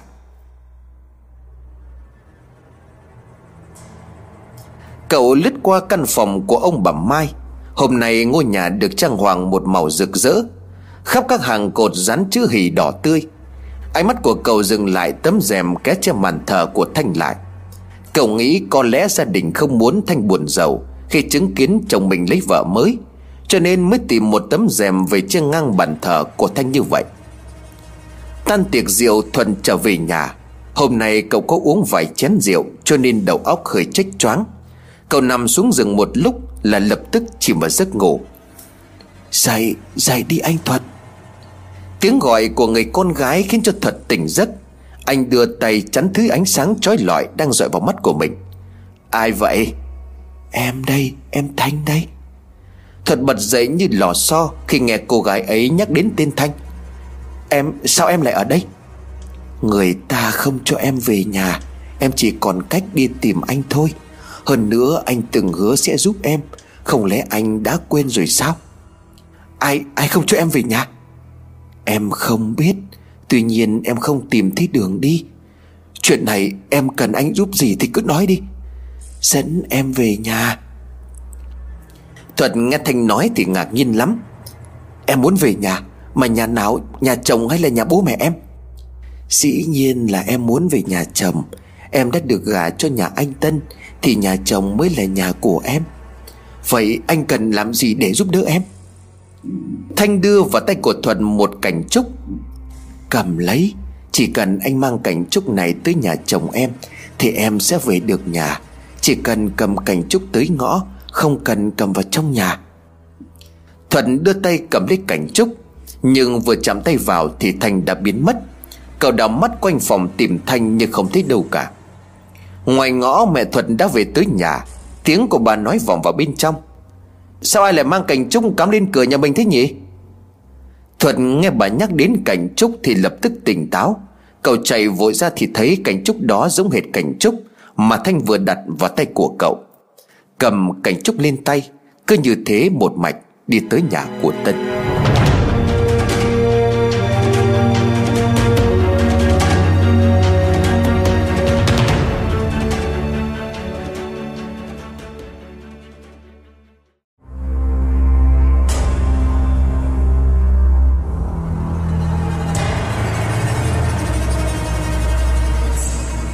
Thuật nghe bà nhắc đến cảnh trúc lập tức tỉnh táo trở lại. Cậu chạy vội ra thì thấy cảnh trúc đó, Giống hệt với cảnh trúc Thanh vừa đặt vào tay của cậu. Cậu cầm cảnh trúc lên, Cứ như vậy một mạch đi thẳng tới nhà của Tân. Thuật tự nhiên trở nên hăng hái. Cậu không biết điều gì thôi thúc cậu làm điều ấy, Nhưng cậu rất mong Thanh được trở về nhà. Qua cách nói chuyện của Thanh Thì Thuận cũng hiểu cô gái này coi ngôi nhà ấy là nhà của mình mà nhà đó là nhà của Thanh cũng đúng.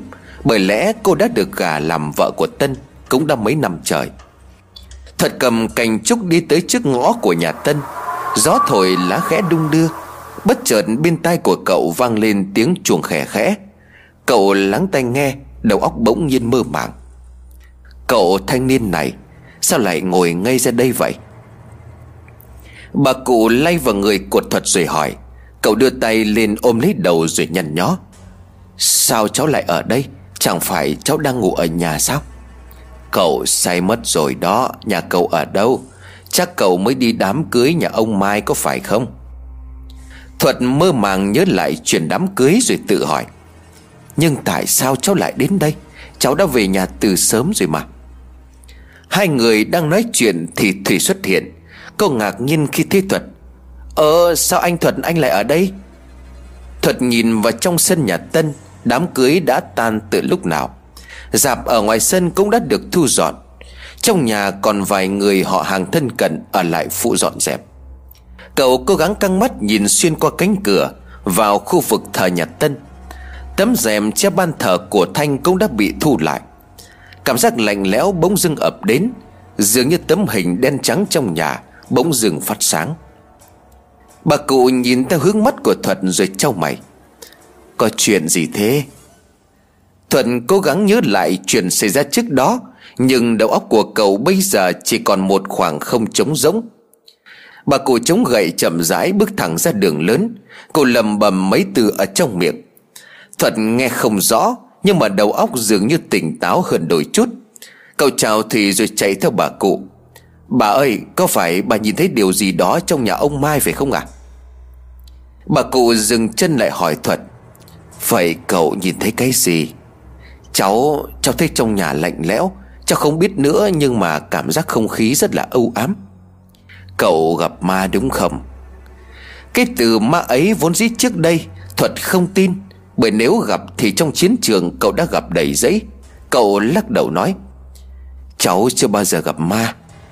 Vậy thì lạ lắm. Tôi cảm giác như cậu đã bị con ma nữ đã quấy dậy Tuy tôi không biết chuyện gì, Nhưng cậu hãy cẩn thận thì hơn. Bà cụ bước lên một bước Rồi đột ngột dừng lại nói, Nếu như sau đêm hôm nay Cậu còn mơ thấy ma quỷ Hay những chuyện gì lạ lùng Thì tới gặp tôi. Tôi có cách để giúp cậu thoát khỏi những ám ảnh đó. Nhà tôi ở trong xóm này, Cứ hỏi cụ bảy là người ta chỉ cho. Thuận vâng dạ rồi dạo bước về nhà. Mẹ cậu thấy con trai về thì bèn hỏi, Con sao thế? Tự nhiên cầm cành trúc chạy thục mạng đi, Mà cành trúc của ai? Sao tự nhiên lại cắm cành trúc lên cửa vậy? Thuận ngần người ra hỏi lại, Cành trúc nào vậy mẹ? Ô, hay, Mẹ vừa về nhà thì con lao ra cầm cành trúc cắm trên cửa, Rồi một mình chạy đi. Giờ con lại hỏi mẹ thì biết làm thế nào? Thuận hơi nghiêng nghiêng cái đầu. Có lục lọi lại trong trí nhớ, Nhưng mà không có chút ấn tượng nào về chuyện đó.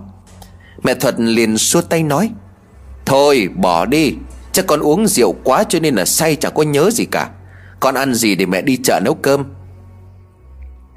Thuận nhìn mẹ rồi hỏi lại, Con đã cầm cành trúc đi thật hả mẹ? Cành trúc như thế nào ạ? À? Thì là cành trúc thôi con. Thuận không hỏi thêm mà lảo đảo bước về phòng. Cậu không sao hiểu nổi hành động của mình. Chuyện cậu gục ngay ngõ của nhà Tân Cậu không tài nào có thể hợp lời giải thích. Dường như một phần ký ức của cậu đã biến mất. Cậu càng cố nhớ lại Thì cậu càng thấy mơ hồ.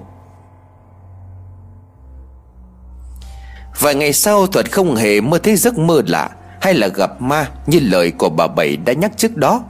Tuy nhiên có điều, Thi thoảng cậu vẫn bị ám ảnh Bởi giấc mơ cô gái.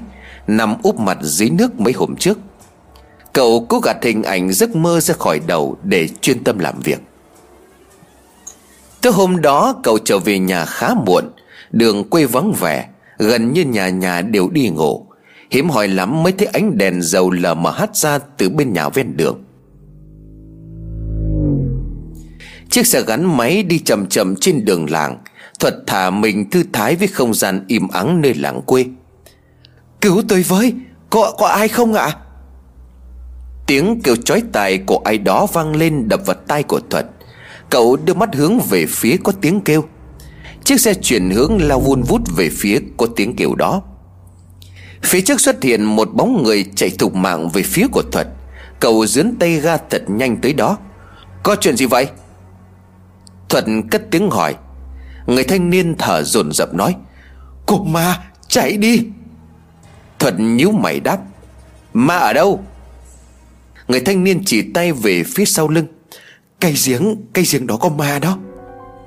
Thuật nhìn theo cánh tay của cậu thanh niên, Trời tối cho nên cậu không thấy bất cứ thứ gì đặc biệt ở nơi đó.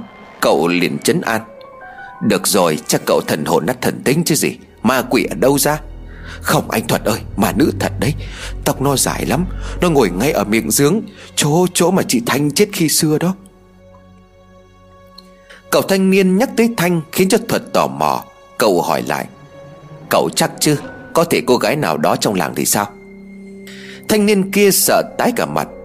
Không muộn thế này rồi, làm gì có đứa con gái nào Dám một mình ra đó chứ? Anh biết cái giếng này bị đồn là yêu tinh ám còn gì. Tầm bậy nào, yêu tinh ở đâu ra? Nhưng mà em nói thật đó, Em nhìn thấy ma, Toàn thân của nó trắng toát. Nó ngồi trên thành giếng chải tóc Tóc của nó dài lắm. Mắt nó Mắt nó đỏ rực đó. Cậu thanh niên ngưng lại vài giây rồi kể tiếp. Lúc nó hát em nổi hết cả da gà mới co chân chạy, Mà em cố chạy thì chân em cứ cuống hết cả lên. Hình như là nó đuổi sát ngay sau chân của em vậy, Mà may quá em lại gặp anh sợ lắm. Được rồi, cậu lên xe đi, tôi chở cậu về.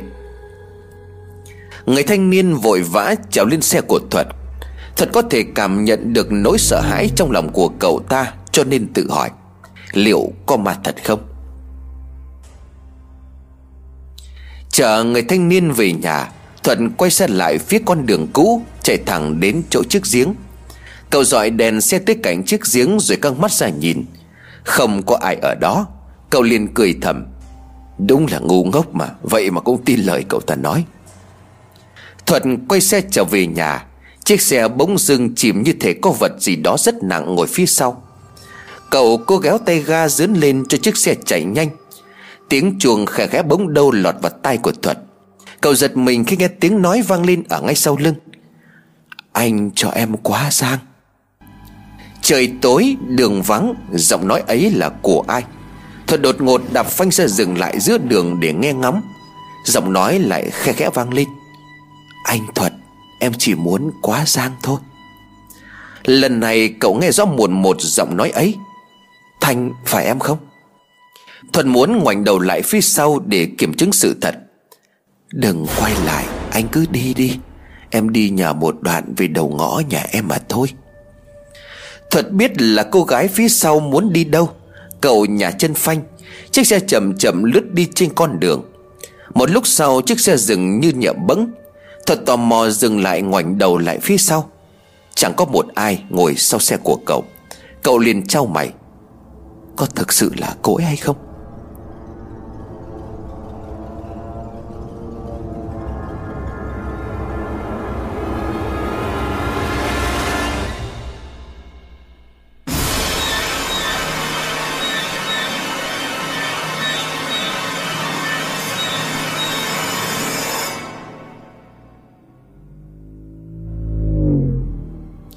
Hít một hơi thật dài, Cậu kéo tay ga thẳng tiến về hướng của nhà mình. Bà Thâu vẫn chưa ngủ mà ngồi đứng canh cổng ngóng chờ con trai trở về. Từ xa theo ánh đèn của Thuật nhìn thấy mẹ, Cậu liền vội vàng hỏi, Sao mẹ lại đứng ở đây? Con dặn mẹ là hôm nay cứ đi ngủ sớm, Con về nhà hơi muộn rồi mà. Con đi đâu mà khuya thế mới về? Mẹ lo lắng cho nên không có ngủ được đâu. Con lớn rồi, Còn trẻ con đến đâu mà mẹ cứ lo? Lớn rồi thì lấy vợ đi cho mẹ khỏi lo. Hay là con tính cả đời ở vậy vì con Thanh? Nó chết rồi, Mà có không chết thì cũng không đến với con được đâu. Con hiểu chuyện đó chứ? Thuật liền thở dài nói, Mẹ nói lung tung cái gì thế? Con và Thanh là quá khứ rồi. Mẹ Thuật liền đóng cánh cửa lại Rồi chậm rãi bước vào trong nhà. Phía bên ngoài lập lờ cái bóng trắng Lướt qua lướt lại ở ngoài cổng.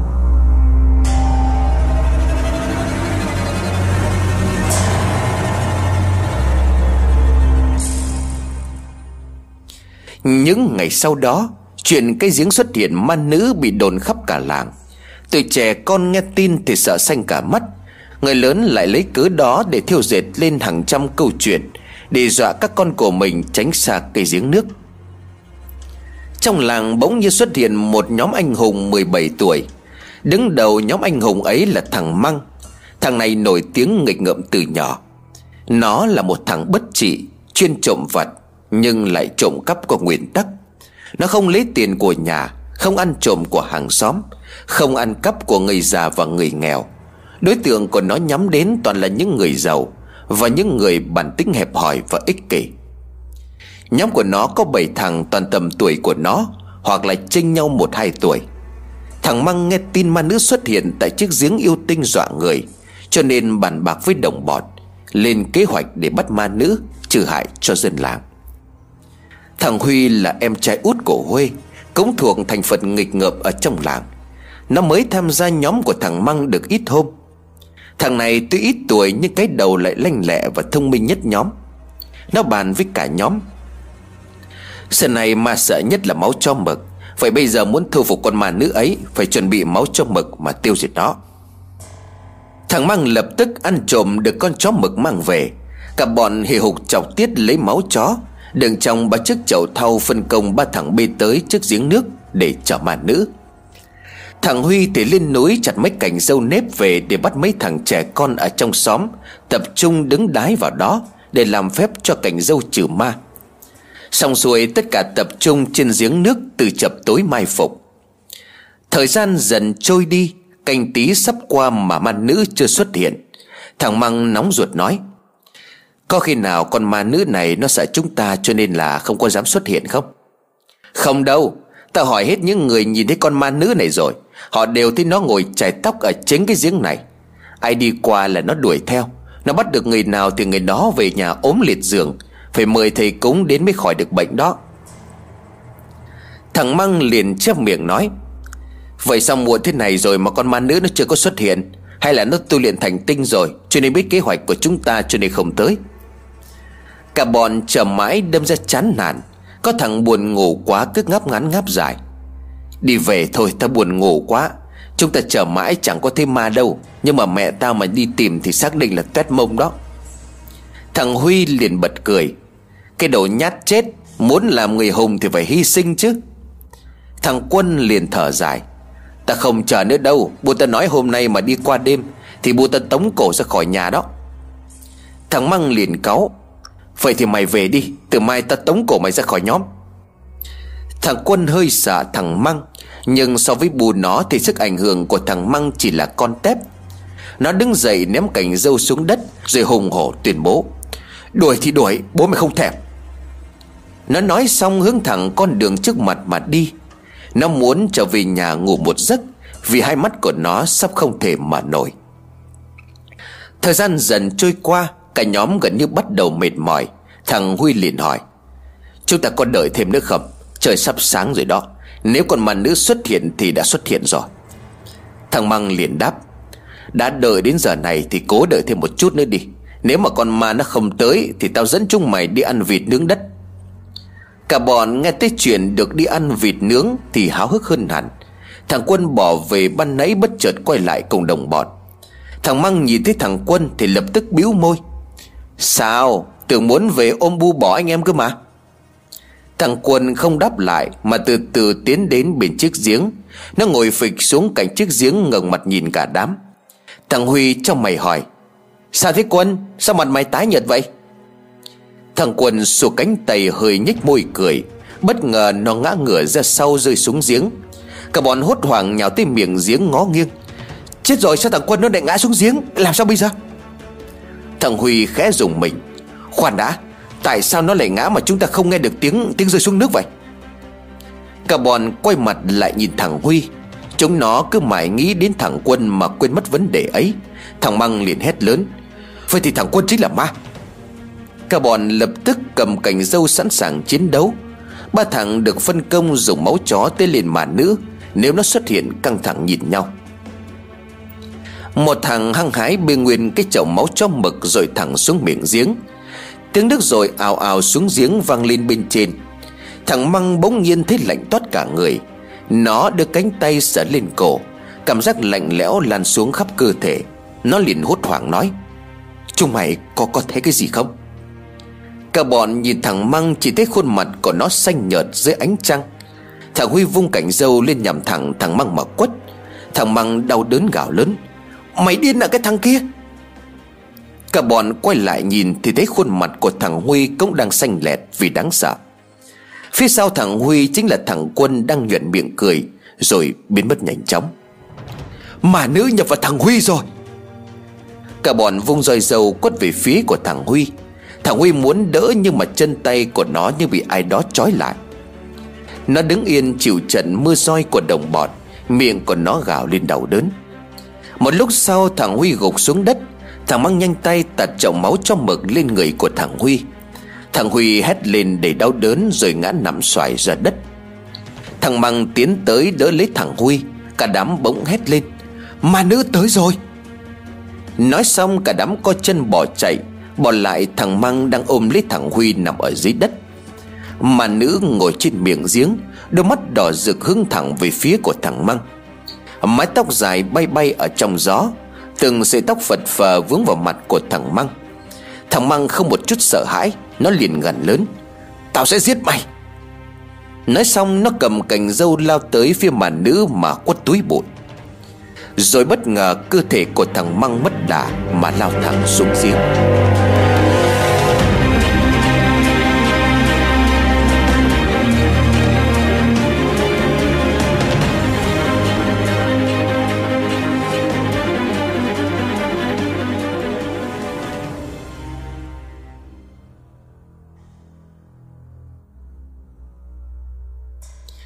Sáng ngày hôm sau, Thằng Măng tỉnh dậy đã thấy nằm ở nhà. Nó nhìn lại ngôi nhà của mình Rồi nhìn lại chính mình. Có chuyện quái quỷ gì đã xảy ra ở đây? Còn ma kia đâu? Ai đưa mình về nhà?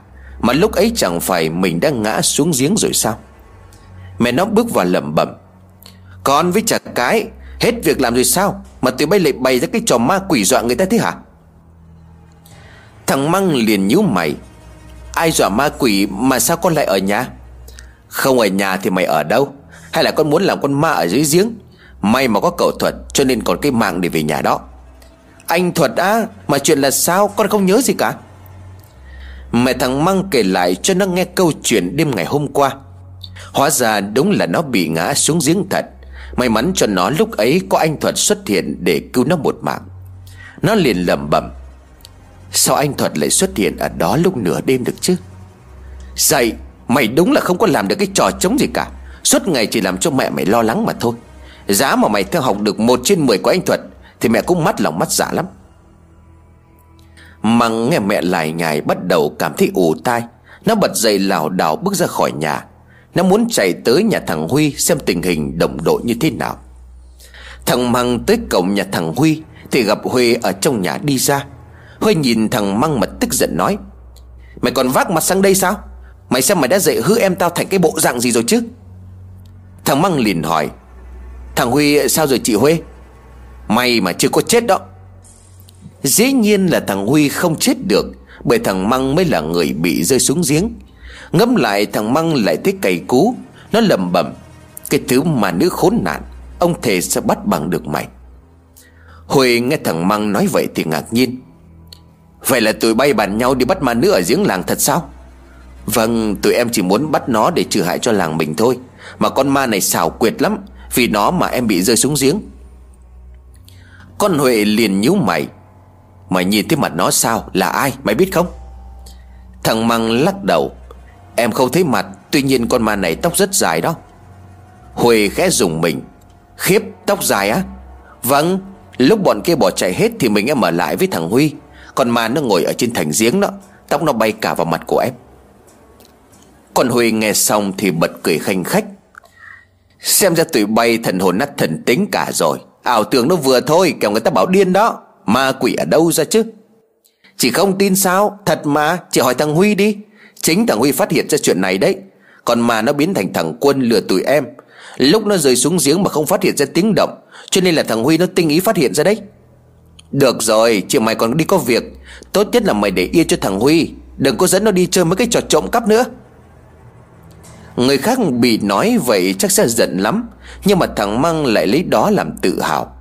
Trước này nó trộm cắp nhưng mà công khai, Thậm chí nó còn trộm của nhà nào còn thông báo cho họ biết Lý do họ bị mất trộm. Nó học theo kiểu các anh hùng thời cổ, Cướp của nhà giàu chia cho người nghèo. Bởi vậy nên trước khi nào nó thấy xấu hổ vì hành động của mình. Ngoài cái tội hay trộm cắp của kẻ giàu mà xấu ra, Thì nó thấy nó là người hội tụ toàn bộ mọi đức tính tốt. Huy đi làm, Thằng Măng lèn vào trong nhà gặp thằng Huy. Sắc mặt của thằng Huy không tốt lắm. Khắp người của nó nốt lằn ngang dọc Do roi dâu quất phải đêm qua để lại. Thằng Măng thấy bạn bỗng nhìn áy náy. Xin lỗi, Ta không ngờ con ma nữ ấy nó lại ác như vậy. Mà mày cứ yên tâm đi, Tao nhất định sẽ bắt bằng được nó về Để xử tội dồn cả thể. Ánh mắt của thằng Huy lóe lên một tia nguy hiểm. Mày có cáo kiến gì không? Ta cũng cầm cái con này lắm. Nó làm ta bị ăn một trận mưa roi thâm tím cả da thịt thiết này. Thì ta làm sao nuốt trôi được cơn giận chứ? Thằng Măng liền lắc đầu đáp. Tạm thời thì chưa. Nghe có vẻ như là con ma này rất mạnh đó. Nó chẳng sợ cảnh dâu lẫn cả máu chó đâu. Thử gặp thầy Mo xem sao. Tao nghe nói là bà Mo gần nhà chị tao đó. Rất giỏi cái chuyện thu phục mấy con ma như vậy. Thằng Măng sáng quắc và reo lên. Tốt quá. Thế mày tới gặp bà chị ấy xin giúp đỡ đi. Kiểu gì bà ấy cũng có cách thu phục con ma này. Chiều hôm đó, hai thằng rủ nhau tới nhà bà Bảy. Bà cụ không có ở nhà. Hai thằng chờ một lúc lâu không thấy bà cụ về Thì bèn thất vọng. Lúc tới ngõ nhà ông Mai, Thằng Huy kéo thằng Măng. Vào nhà bà Mai chơi không? Nhà bà ấy là có cây khế ngon lắm. Thằng Măng nghe thấy ăn là mắt sáng cả lên. Nó thèm nhất là món khế nhà bà Mai. Món này gọt cành chấm mắm cấy Thì còn gì ngon bằng. Nó nuốt nước bọt ở ngực khi nghĩ tới cái món khoái khẩu này. Tuy nhiên nó lại hơi chùn chân. Này, Ông Mai bắt được là gãy chân đấy. Ông ấy làm công an chứ trả đồ ở đâu? Ai lại đi ăn trộm nhà công an cho bị bắt? Tao đâu có giải. Đồ ngu thế, Bà Huê bây giờ làm dâu nhà này rồi. Tao vào xin bà chị gái mấy quả khế thôi mà. Thằng Măng sung sướng đáp. Đi vậy thì đi nhanh lên Tao thèm khế mắm cái lắm rồi đó. Hai thằng kéo nhau vào nhà bà Mai. Thằng Mang nhanh nhẹn chào thân tất liền cầy khế, Hái nguyên một rổ. Huệ mới trên hợp tác xã về. Nó cũng ngồi dầm mắm cái chấm khế ăn ngon lành, Cùng với hai thằng em. Đang ăn, thằng Măng thấy đau bụng, Nó nhăn nhó chạy vội vào sau nhà. Một hồi sau, thằng Măng ôm cái bụng đang quằn quại từng cơn đi vòng vòng ra vườn, Rồi lại quay lên hiên cửa ngồi. Mắt của nó vô tình lướt trúng qua khu vực thờ phụng nhà của bà Mai. Nó bỗng nhiên dùng mình Gãy ốc nổ lên khắp người. Khi phát hiện ra hình ảnh cô gái tóc dài Trong bức di ảnh, Đang nhìn chằm chằm vào nó. Thằng Huy thấy thằng Măng đột nhiên ngây người, Thì bèn vỗ tay vào vai. Này, sao tự nhiên mặt tái như thế? Thằng Măng chỉ tay về phía tấm di ảnh rồi thốt lên. Cái cái cô gái kia sao nhìn quen thế? Thằng Huy nhau mắt nhìn theo hướng Tây chỉ rồi bật cười. Bà vợ cả chết từ đời tắm hoánh của ông rể ta đấy. Mày biết bà ta sao mà thích quen? Thằng Măng căng thẳng nhìn lại tấm hình, Nhưng chỉ thấy một khuôn mặt buồn rầu. Nước ảnh đen trắng cũng không nét, Cho nên tấm hình càng thêm u ám. Nó liền buột miệng rồi nói, Không biết nữa, Tự nhiên thích quen lắm. Huy liền bật cười, Đừng nói rằng là hình như con ma nữ mà tụi bay gặp đêm qua đó. Thằng Măng vốn không nghĩ đến hình ảnh ma nữ bên chiếc giếng đêm qua, Nhưng nghe Huệ nhắc đến mới trột dạ. Phải không? Có khi nào là chị ta? Huệ liền đáp, Có khi thật đấy. Cô ta chính là người bị yêu tinh giếng bắt đi mấy năm trước. Tụi mày lúc ấy còn nhỏ cho nên là không có biết chuyện đâu. Thằng Huy liền đáp Các mà chị không biết đó. Chứ tụi này còn dẫn nhau đi xem mấy chú vứt xác của bà Thanh lên bờ cơ mà. Tôi còn đứng xem người ta khám xét tới lúc được cái xác về chôn. Hồi căng mắt nhìn em trai tỏ vẻ ngạc nhiên. Thế có đúng là lúc vớt lên, Xác của bà Thanh không nhắm mắt như người ta đồn đại không? Hai mắt của bà đấy trợn ngược, Miệng há hốc ra. Cái môi còn bị rứa ra nữa, Mũi méo sang một bên, Nói chung là vô cùng kinh dị ấy. Thằng Măng liền quát, Bậy bạ nào, Hồi đó bà bu tao đi bắt cua ở gần đấy, Có chạy lên xem. Cái lúc mà công an người ta khám xét Bà bu ta có từng kể là chị ta chết ngồi. Tóc tai thì rụng sạch chưa cả sọ ra. Thịt thối giữa Chứ lấy đâu ra mắt trợn tròn, mồm há hốc như mày kể. Đúng là bị chuyện linh tinh. Con Huê hơi rùng mình. Nó liền bụng miệng nôn khan. Thôi thôi, Tụi mày đừng có nhắc tới mấy cái đó nữa đi. Tao mới vừa ăn khế xong bây giờ khế nó đang lên cổ rồi đi này. Thằng Huy đứng dậy phủi đít rồi nói, Thế thì tụi này về, Đang tính cho bà Bảy về. Nhờ bà ấy truyền cho bài bắt ma, Mà số nhỏ chẳng gặp được bà ấy. Con Huệ hơi nhíu mày nhìn em trai. Tụi bay lại tính bắt ma nữa sao? Đêm qua bị một trận thừa sống thiếu chết vậy Còn chưa có biết sợ hả? Trận đêm qua không có tính, Lần này phải gặp được bà Bảy giúp sức Thì con ma ấy mới gọi là hết đường chạy thoát. Có thật là con ma ở đó không vậy? Chỉ không tin lời nói của tôi sao? Cả hai thằng tôi đều nhìn thấy nó biến thành thằng quân đó. Là ma hay là yêu tinh giếng? Không rõ. Thằng Măng liền đáp, Em chỉ biết nó là ma nữ vì tóc của nó rất dài thôi. Nó nói xong chẳng hiểu tại sao Mà mắt lại liếc ngược vào bên trong nhà, Nhìn về tấm di ảnh của Thanh nơi ban thờ. Cảm giác lạnh lẽo chảy dọc sống lưng thằng Măng, Nó bỗng dưng dùng mình một cái. Cảm giác ấy giống hệt cảm giác đêm qua nó từng thấy. Nó liền tự hỏi, Từ khi nào mình lại yếu đuối như vậy? Hai thằng nghe con Huê kể lại chuyện yêu tinh giếng Và câu chuyện yêu tinh bắt người thế mạng. Huê cũng nhấn mạnh thêm chuyện Thanh là kẻ được yêu tinh bắt giữ. Chính bởi vậy, ngày Thanh mất, Mọi người phải dùng dây gai bền thừng Chói tay chân của Thanh lại với nhau. Thằng Măng liền cho mày nói, Mà cái bà Thanh ấy lúc chết là ngồi chết ở dưới giếng. Vậy thì người ta cho bà ấy vào quan tài bằng cách nào được chứ? Câu hỏi ấy cứ xoắn vào trong đầu của nó. Nó tò mò lại muốn tìm hiểu xem Rốt cuộc sự thật cái chết của Thanh là như thế nào.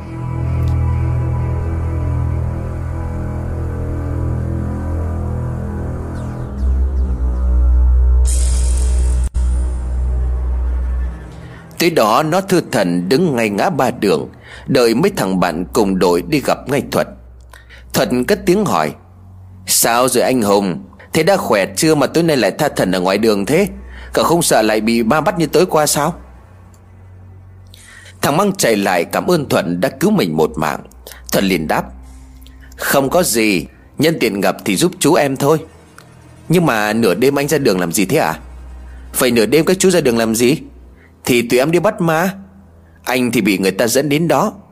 Ai ai dẫn anh đến à Mà nữ. Câu nói đùa của Thuận khiến cho thằng Măng cụt hứng, Nó liền thở dài. Biết rồi, Dù sao thì cũng cảm ơn anh nhiều lắm. Nếu không có anh thì có khi là em cũng thành kẻ thế mạng Cho cái bà Thanh cũng nên. Thuận liền nhíu mày. Cậu nói bậy bạ gì thế? Mang thật thà kể lại câu chuyện về yêu tinh giếng Mới được điều tra trong ngày hôm nay cho Thuật nghe. Thuật nghe vậy thì liền phá lên cười. Vậy mà cũng có người tin cho được. Mà có thật đấy anh, Chính mắt em nhìn thấy, Đứa nào điêu làm chó nhé. Còn ma ấy tóc dài lắm. Tuy em không thấy mặt, nhưng mà lúc lướt qua hình ảnh vợ cũ của anh Tân, Em lại cảm giác chính là cô ta. Thuận nghe Măng nhắc đến Thành tự nhiên thấy nóng mặt. Cậu đừng qua nói vơ vẩn đó. Măng thấy Thuật tỏ vẻ khó chịu, Thì bèn lấy cớ về nhà rồi chuẩn ngay. Thuật lang thang một mình, Đi kiểu gì lại đến trước ngày chiếc giếng. Cậu nhớ lại chuyện đêm qua lúc đang ngủ, Có người gọi giật giọng cậu đi cứu người gấp. Cậu tỉnh dậy mà cũng quyết chạy theo lời chỉ dẫn đó.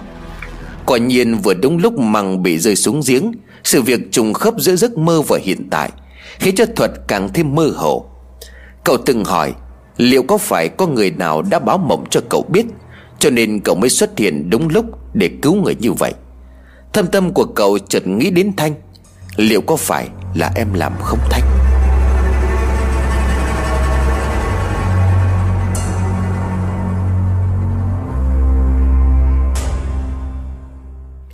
Huệ tới lúc ăn khế, chấm mắm cay xè của tụi thằng Huy xong. Tới tối thì cứ lậm rậm rồi nôn khan. Cô từng nghĩ chắc do bị ám ảnh bởi lời kể về xác chết của Thanh, Cho nên cô mới có biểu hiện khó chịu như vậy. Bà Mai thấy con dâu thi thoảng ôm miệng nôn khan, Thì lại mừng ra mặt. Còn Huệ chắc phải có tin mừng rồi phải không? Huệ đỏ bừng mặt rồi nói, Sao mà sớm thấy được hả mẹ? Còn với anh Tân cũng mới đám cưới mà.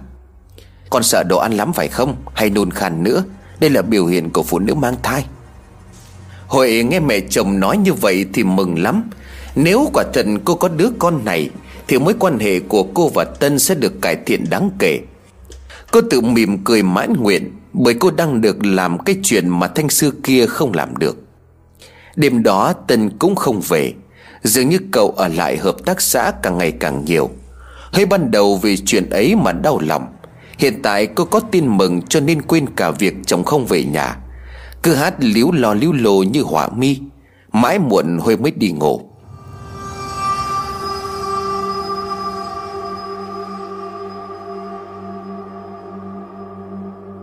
Đang chập chờn dần vào trong giấc ngủ, Thì bất chợt nghe thấy tiếng gọi khẽ khẽ. Huê, dậy đi, Có con rồi, Mặc thêm áo và kẻo lạnh con. Huê ngồi bật dậy ở giữa giường, Cơ thể cô đang run lên bẩn bật. Cô ôm cánh tay của mình mà suýt xoa. Sao lại lạnh thế này? Huệ kéo chiếc vỏ chăn trùm kín người cho khỏi lạnh, Rồi lại nhanh chóng chìm vào giấc ngủ. Một lúc sau tiếng nói lại khe khẽ vang lên. Mặc thêm áo vào kẻo lạnh con. Huệ mở mắt bỗng thấy mẹ chồng đứng ngay ở đầu giường. Bà đưa cho cô chiếc áo màu hồng nhạt và dặn Có em bé rồi mặc thêm áo vào cho kẻo lạnh đứa bé. Huệ liền gật đầu đưa tay nhận lấy chiếc áo từ tay mẹ chồng. Tuy nhiên vừa chạm vào chiếc áo Thì toàn thân của Huy lại run lên từng cơn. Ngủ đi, ngủ cho ngon. Huệ chưa kịp nói gì Thì bà Mai đã nhanh chóng rời khỏi phòng. Huệ thắc mắc thầm Sao mẹ lại đưa áo lúc nửa đêm tặng áo cho mình chứ? Cô khoác chiếc áo lên người rồi lại nằm xuống Và ngủ một mạch cho đến sáng.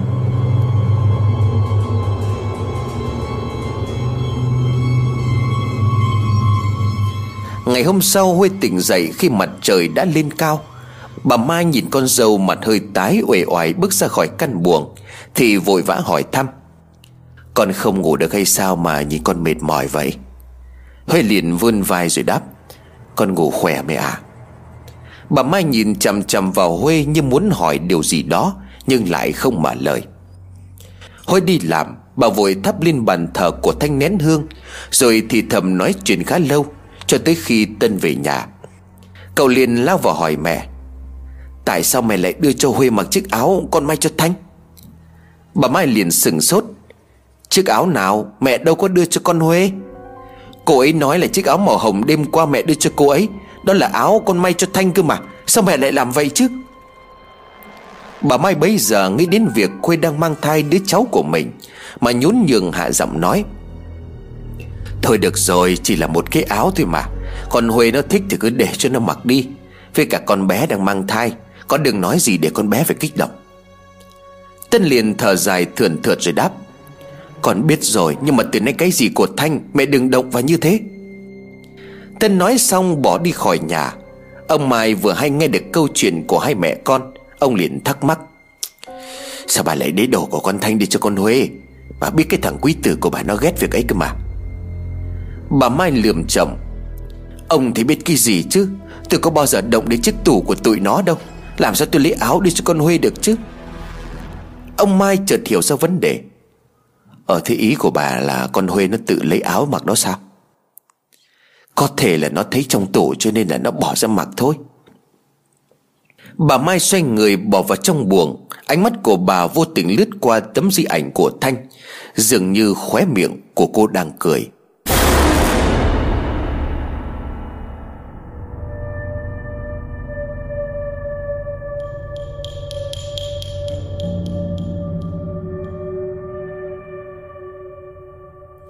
Bà Mai không hiểu tại sao hình ảnh ấy Lại xuất hiện trước mắt của bà. Tấm di ảnh của Thanh Xưa nay man mát buồn. Bà hay trách con dâu vốn con nụ cười rất đẹp, Nhưng sao tấm hình lại buồn đến thế? Bà liền chẹp miệng. Con Thành đúng là cái số khổ thật đó. Đến chết mà cũng bị người ta gắn cho cái mác là yêu tinh. Ông Mai liền đáp lời của vợ.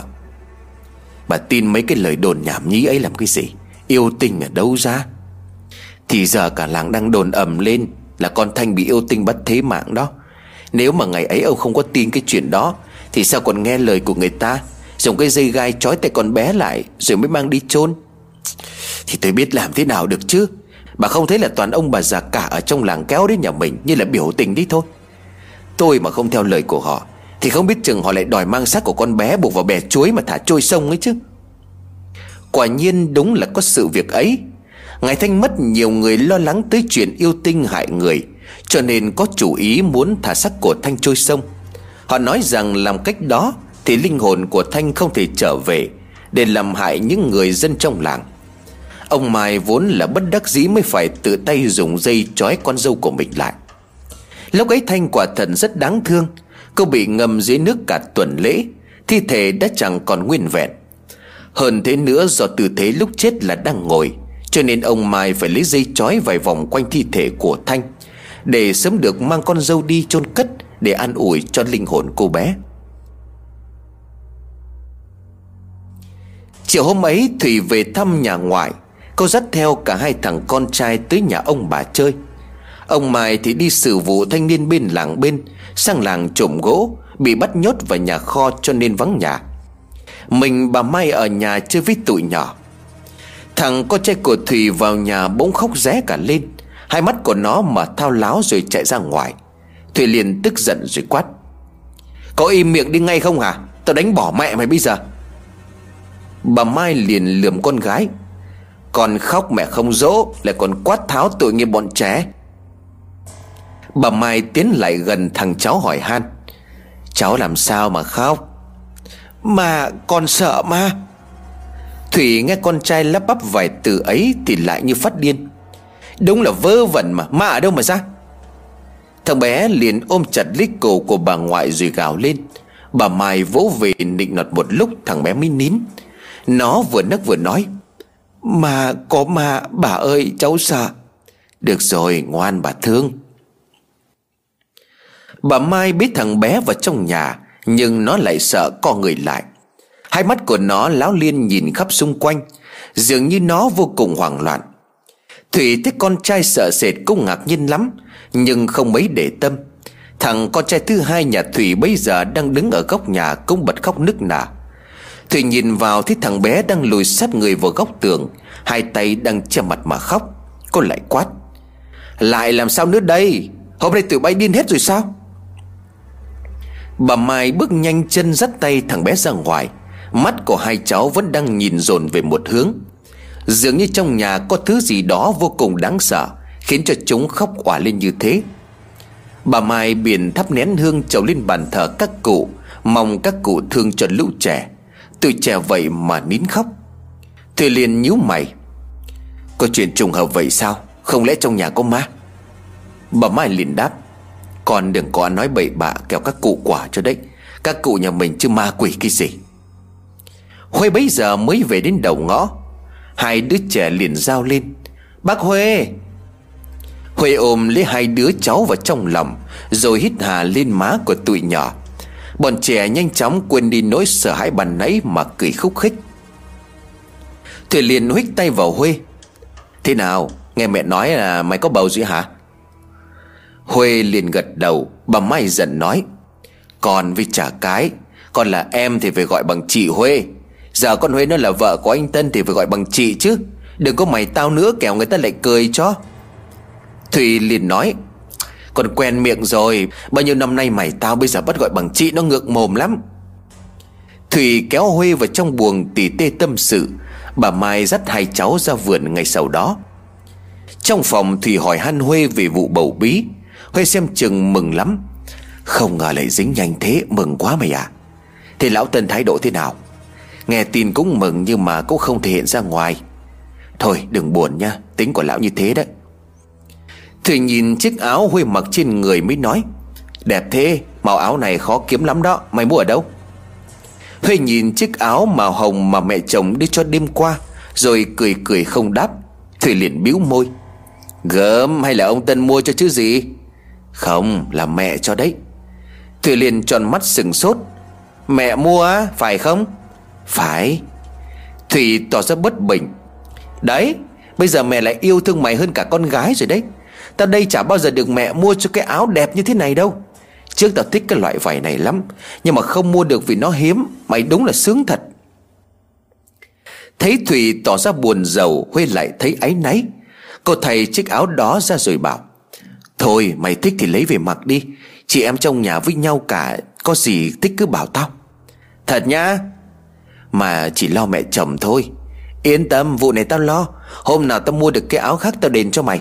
Chúng ta đánh đổi nhé Hồi dĩ nhiên là không ý kiến gì, Bởi cô biết tính của Thủy. Một khi cô ta thích thì cô ta sẽ lấy cho bằng được. Thà rằng Huê cho em chồng rồi nói khó với mẹ chồng. Chứ phật ý cô nàng này, Thì cuộc đời của Huê sẽ khó sống hơn rất nhiều. Thủy khoác vội chiếc áo lên người đứng trước gương và ngắm nghía. Dường như chiếc áo vừa vặn như in với thân người của Thủy.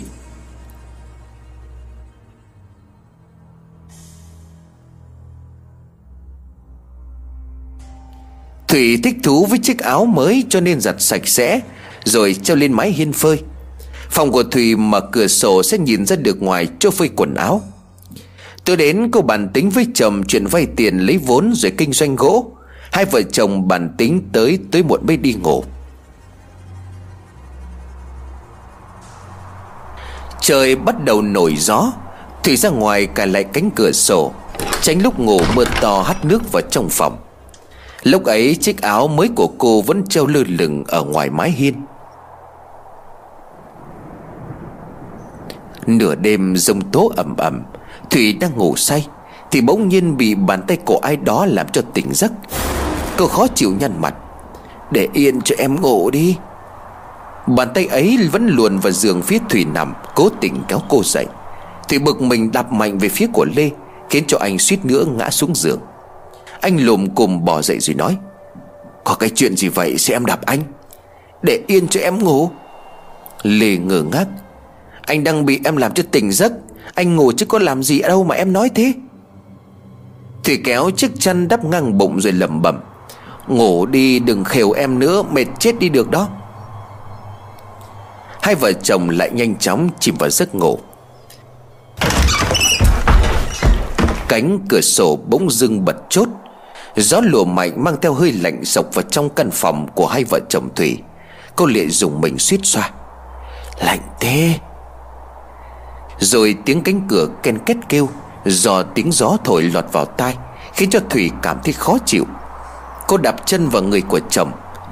Anh sẽ đóng cửa đi, Cửa sổ bị bật chốt rồi kìa. Lê vẫn nằm im, không có gì động tính Thì đạp thêm mấy cái mà Lê không dậy. Cô tức giận liếc mắt nhìn chồng, Rồi giơ nắm đấm nhằm thẳng về anh mà đánh. Dậy đi! Lê vẫn ngủ say, chẳng biết gì cả. Thì bực lắm nhưng mà lười nhác, Cho nên không dậy đóng cửa lại, Mà nằm xuống kéo chăn trùm lên đầu mà ngủ. Đáng tiếc tiếng mưa lớn, Tiếng cửa ken kết cứ lọt vào tai. Khiến cho Thủy không thể nào có thể ngủ được. Sau cùng, cô bật dậy nhìn chằm chằm ra ngoài cửa sổ. Chiếc áo treo trên dây phơi của cô đã biến mất từ lúc nào. Thủy nghĩ ngay tới chuyện gió thổi mạnh quá, Cho nên chiếc áo bị bay xuống đất. Cô suy nghĩ thoáng qua rồi nhanh chóng xuống giường, Mở cửa ra ngoài, Treo chiếc áo lên.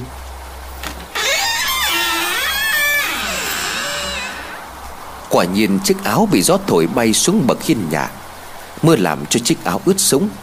Thì vắt mạnh chiếc áo cho bớt nước Rồi cầm vào trong nhà treo lên dây phơi sát bên cửa sổ. Cô kéo cánh cửa lại Rồi đóng chốt thật chặt, Sau đó đi ngủ.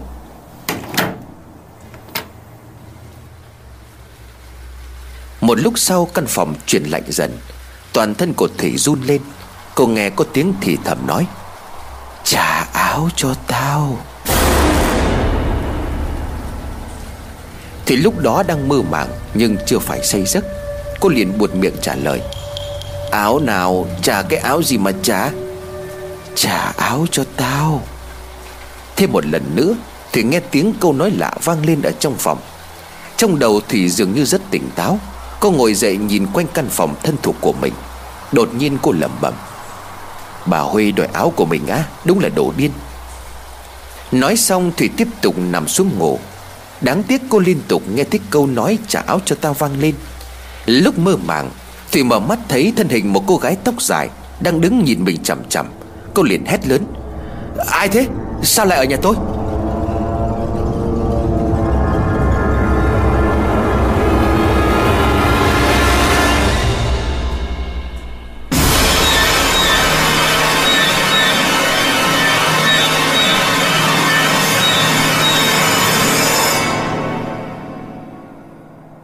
Khuôn mặt cô gái bị tóc che phủ kín trên khuôn mặt, Cho nên Thủy không nhận ra ai.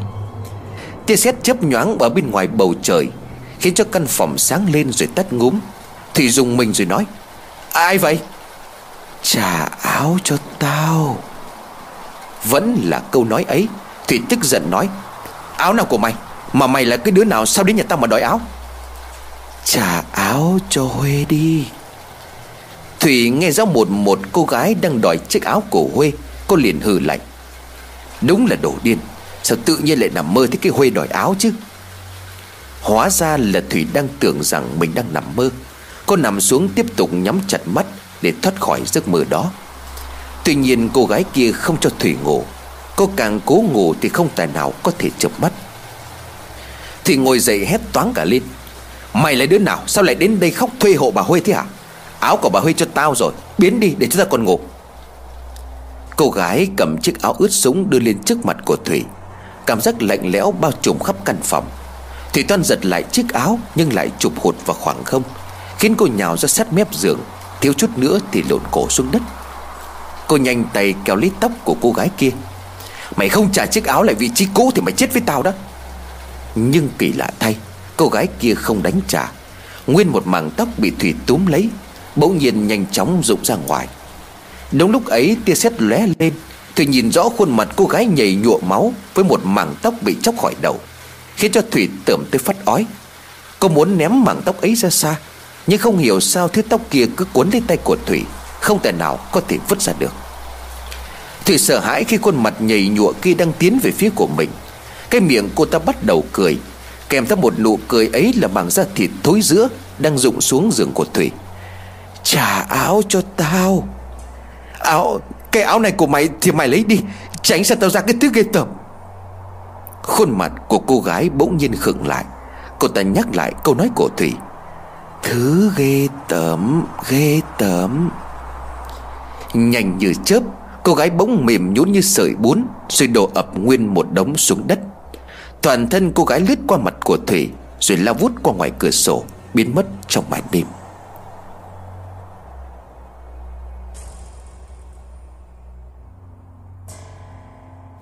Thì bây giờ cơ thể đang run lên cầm cập. Thứ cảm giác sợ hãi đang len lỏi khắp các bộ phận trên cơ thể của cô. Sợ dĩ cô mạnh miệng tới vậy Là cô nghĩ mình đang nằm mơ.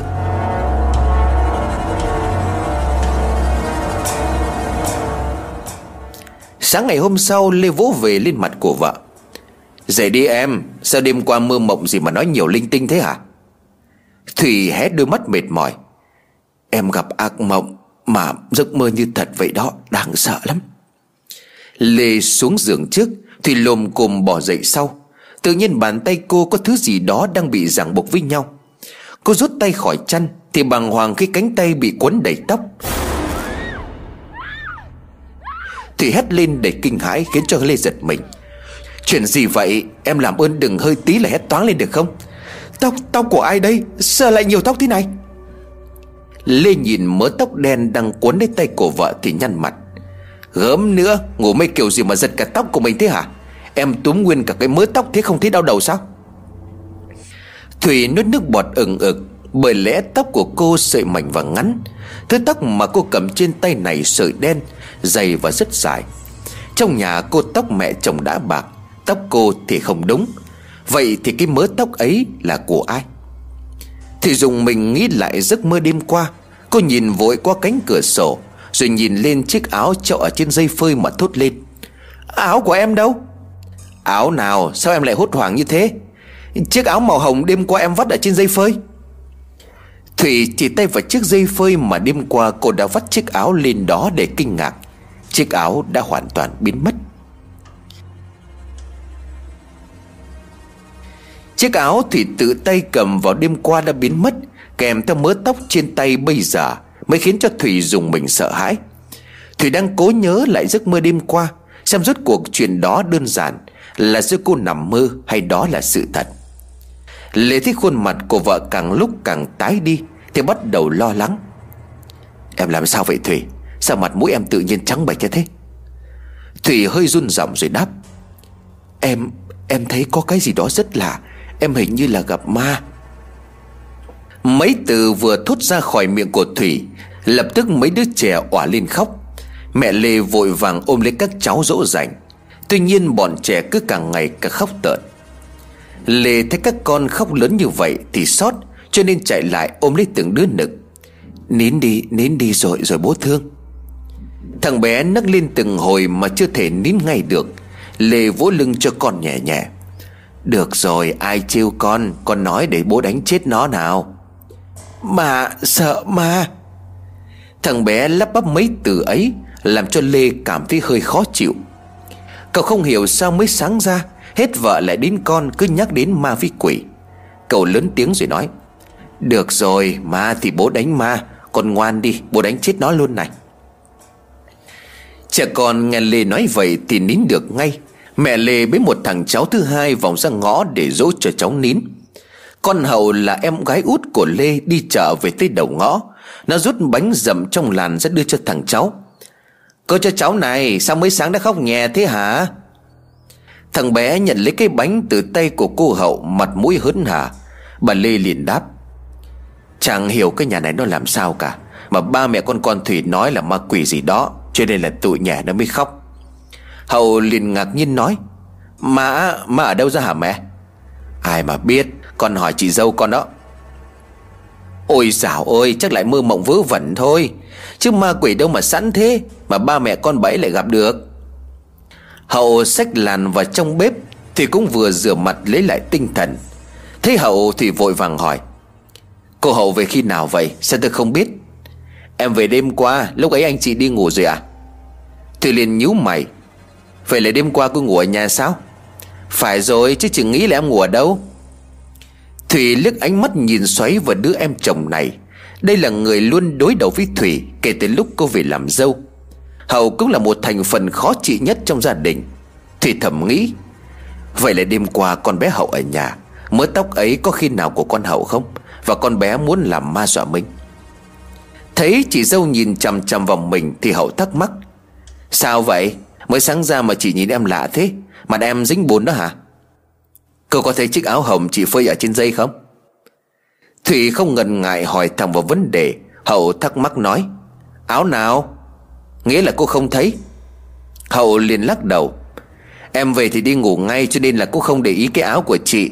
Sáng dậy em đi chợ sớm cho nên là càng không biết đâu. Ông Lê từ ngoài vườn đi vào, Tay cầm chiếc áo rơi lên rồi nói con Thủy tìm cái áo này phải không? Thủy nhìn chiếc áo của mình trên tay của bố chồng thì sừng sốt. Bố, bố thấy cái này ở đâu à? Ông Lê chỉ tay ra góc vườn Ngay chỗ rãnh thoát nước.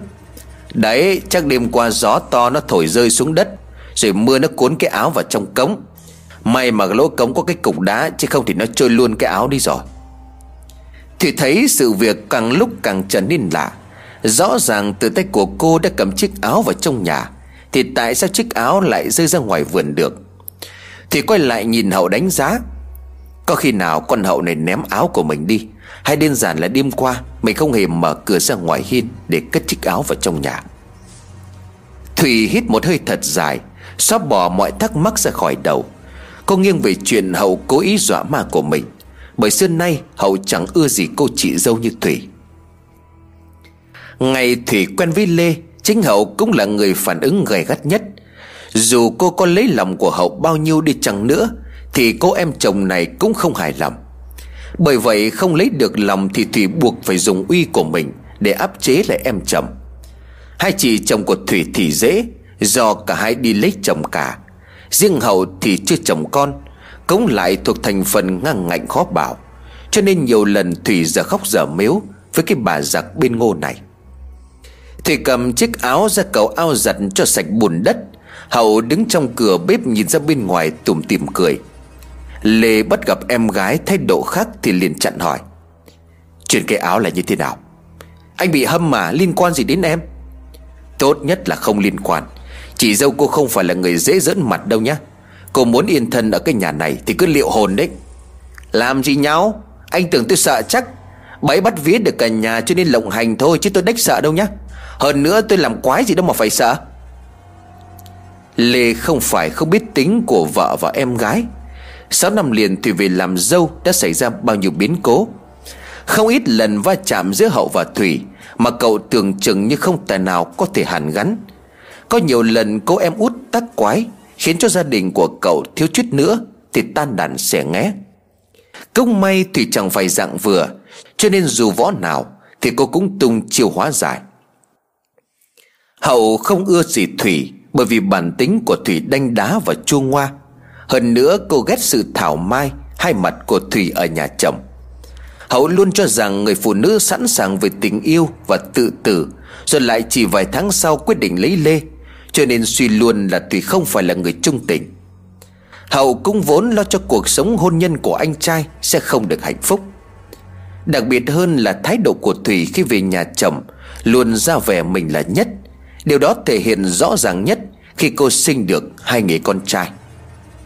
Hiện tại trong gia đình này ai cũng sợ Thủy, Hậu làm sao mà cam tâm?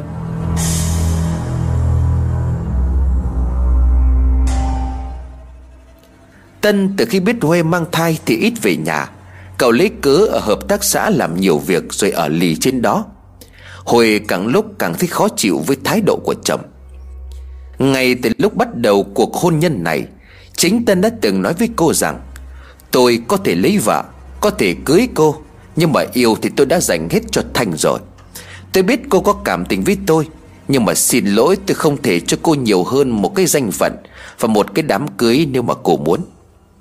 Huệ nghe Tân nói vậy thì cũng buồn lắm, Nhưng mà cô lại quan niệm rằng, Cưới trước yêu sau. Các cụ vẫn bảo là lửa gần rơm, Rồi lâu ngày cũng bén, Cho nên cô quyết tâm trả. Huệ yêu Tân là có thật. Dù bao nhiêu năm trôi qua, Nhưng mà tình cảm Huệ dành cho Tân vẫn không thay đổi. Cô mong rằng thời gian về làm vợ của Tân Thì cô sẽ thay đổi được chồng Cô muốn mình giúp Tân thoát khỏi Thanh, Thay thế hoàn toàn vị trí của Thanh trong gia đình. Bà Mai thấy con dâu mặt mày ủ rũ Thì bèn hỏi chuyện. Còn Huệ nó không ngủ hay sao mà mặt mày ủ rột thế? Đàn bà bầu bí khổ lắm, Cố mà ngủ vào để giữ gìn sức khỏe. Huệ vâng giả dạ, nhưng trong lòng đang dối như tơ vò. Chuyện cô quan tâm nhất chính là làm thế nào Khiến cho Thành biến mất khỏi cái nhà này. Cô không muốn ngày nào cũng vài lần nhìn thấy cái mặt của người chết ở trong nhà Nhất là hình ảnh của Thanh. Huệ cho rằng bởi vì gia đình vẫn còn thờ ảnh của Thanh Cho nên Tân lại càng khó quên đi được người vợ quá cố này. Huệ từng có ý bàn với mẹ chồng Chuyện trả lại di ảnh cho gia đình ông bà Tươi. Bà Mai liền đáp Gia đình bên đó thì cũng vài lần xin mang ảnh thờ con Thanh về bên ấy. Nhưng mà thằng Tân nó nói là nó không có chịu đâu. Mẹ nghĩ là dần dần thời gian sẽ khiến cho nó nguôi ngoại Còn sinh em bé ra, Rồi tình cảm cha con kéo thằng Tân về hiện tại. Chứ trong đầu của nó bây giờ cứ hở ra cái là nghĩ đến con Thành Bà Mai dĩ nhiên chẳng cần giấu giếm chuyện của Tân có tình cảm sâu nặng với Thanh thế nào, Thì Huê cũng đều biết điều ấy. Đơn giản như là việc trong căn buồng của hai vợ chồng Huê. Mọi thứ được sắp đặt y nguyên như lúc Thanh còn sống. Lúc chuẩn bị làm đám cưới cho Tân và Huê, Bà Mai từng muốn đặt chiếc giường lim mới Để thay thế cho chiếc giường mà Tân và Thanh đã dùng khi xưa. Tân một mực không đồng ý. Cậu nói rõ quan điểm. Căn phòng này là của con và Thanh. Cho dù Thanh không còn, Nhưng con muốn nó y chang như ngày cô ấy còn sống. Nếu chuyện này Huê không chấp nhận được, Thì sau này không sống được ở đây. Huê nghe chuyện thì cũng giận lắm. Cô không nghĩ tới chuyện Tân lại xử sự như vậy. Cô là một người vợ mới của cậu. Ấy vậy mà cậu lại bắt cô sử dụng căn phòng cũ của họ. Phải dùng tất cả mọi đồ dùng chung với người vợ đã chết. Hơn thế nữa, mọi sắp xếp trong căn phòng này Không được phép thay đổi. Thời gian đầu Huy chấp nhận nó. Cô muốn làm hài lòng Tân. Rồi dần dần khi cưới nhau, Cô sẽ dùng quyền làm vợ để thay đổi mọi thứ. Cô đã quyết định như vậy Và cũng đã làm đúng như thế. Chỉ có điều cô không kiểm soát được tình cảm của Tân. Cứ mỗi lần cô thay thế thứ gì đó trong phòng Thì Tân lại nổi giận.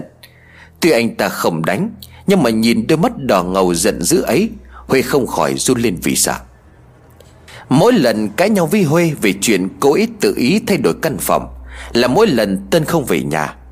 Huệ có lần theo dõi Tân và phát hiện Tân lang thang ra phần mộ của Thanh ngồi rất lâu.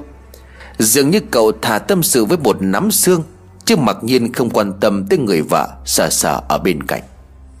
Điều này càng khiến cho huệ càng lúc càng căm thù Thanh.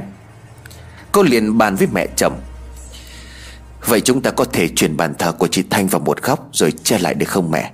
Dù gì chị ấy cũng mất 4 năm rồi con thấy người chết sang áo là sẽ đổi bàn thờ đó mẹ. Bà Mai xem chừng thấy lời đề nghị của Huê cũng hợp tình hợp lý. Nhất là lúc bà và Huê đi xem thầy Mo Được thầy phán Huê bầu con trai. Tuy nhiên trong nhà âm khí nặng nề Và có sự ảnh hưởng tâm linh từ người vợ cũ, Cho nên yêu cầu gia đình che khuất di ảnh của người quá cố lại. Nếu được thì không nên thờ người vợ cũ giữa gian chính của ngôi nhà. Bà Mai về bàn bạc với chồng sau cùng ông bà quyết định đóng cho Thanh chiếc ban thờ mới, Treo trên góc trái nhà. Xung quanh ban thờ, bà Mai dùng rèm che phủ kín lại. Nhìn từ ngoài vào, không ai biết đó là ban thờ của Thanh.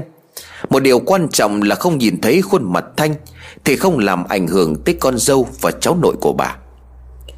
Tần biết chuyện bố mẹ bàn tình, Ban đầu cũng phản đối, Nhưng gia đình quyết định Để bởi chuyện tâm linh không thể đùa, Cho nên cậu lặng im. Dù sao thì ông bà chỉ là chuyển ban thờ ra một chỗ kín đáo hơn như thế cũng tốt.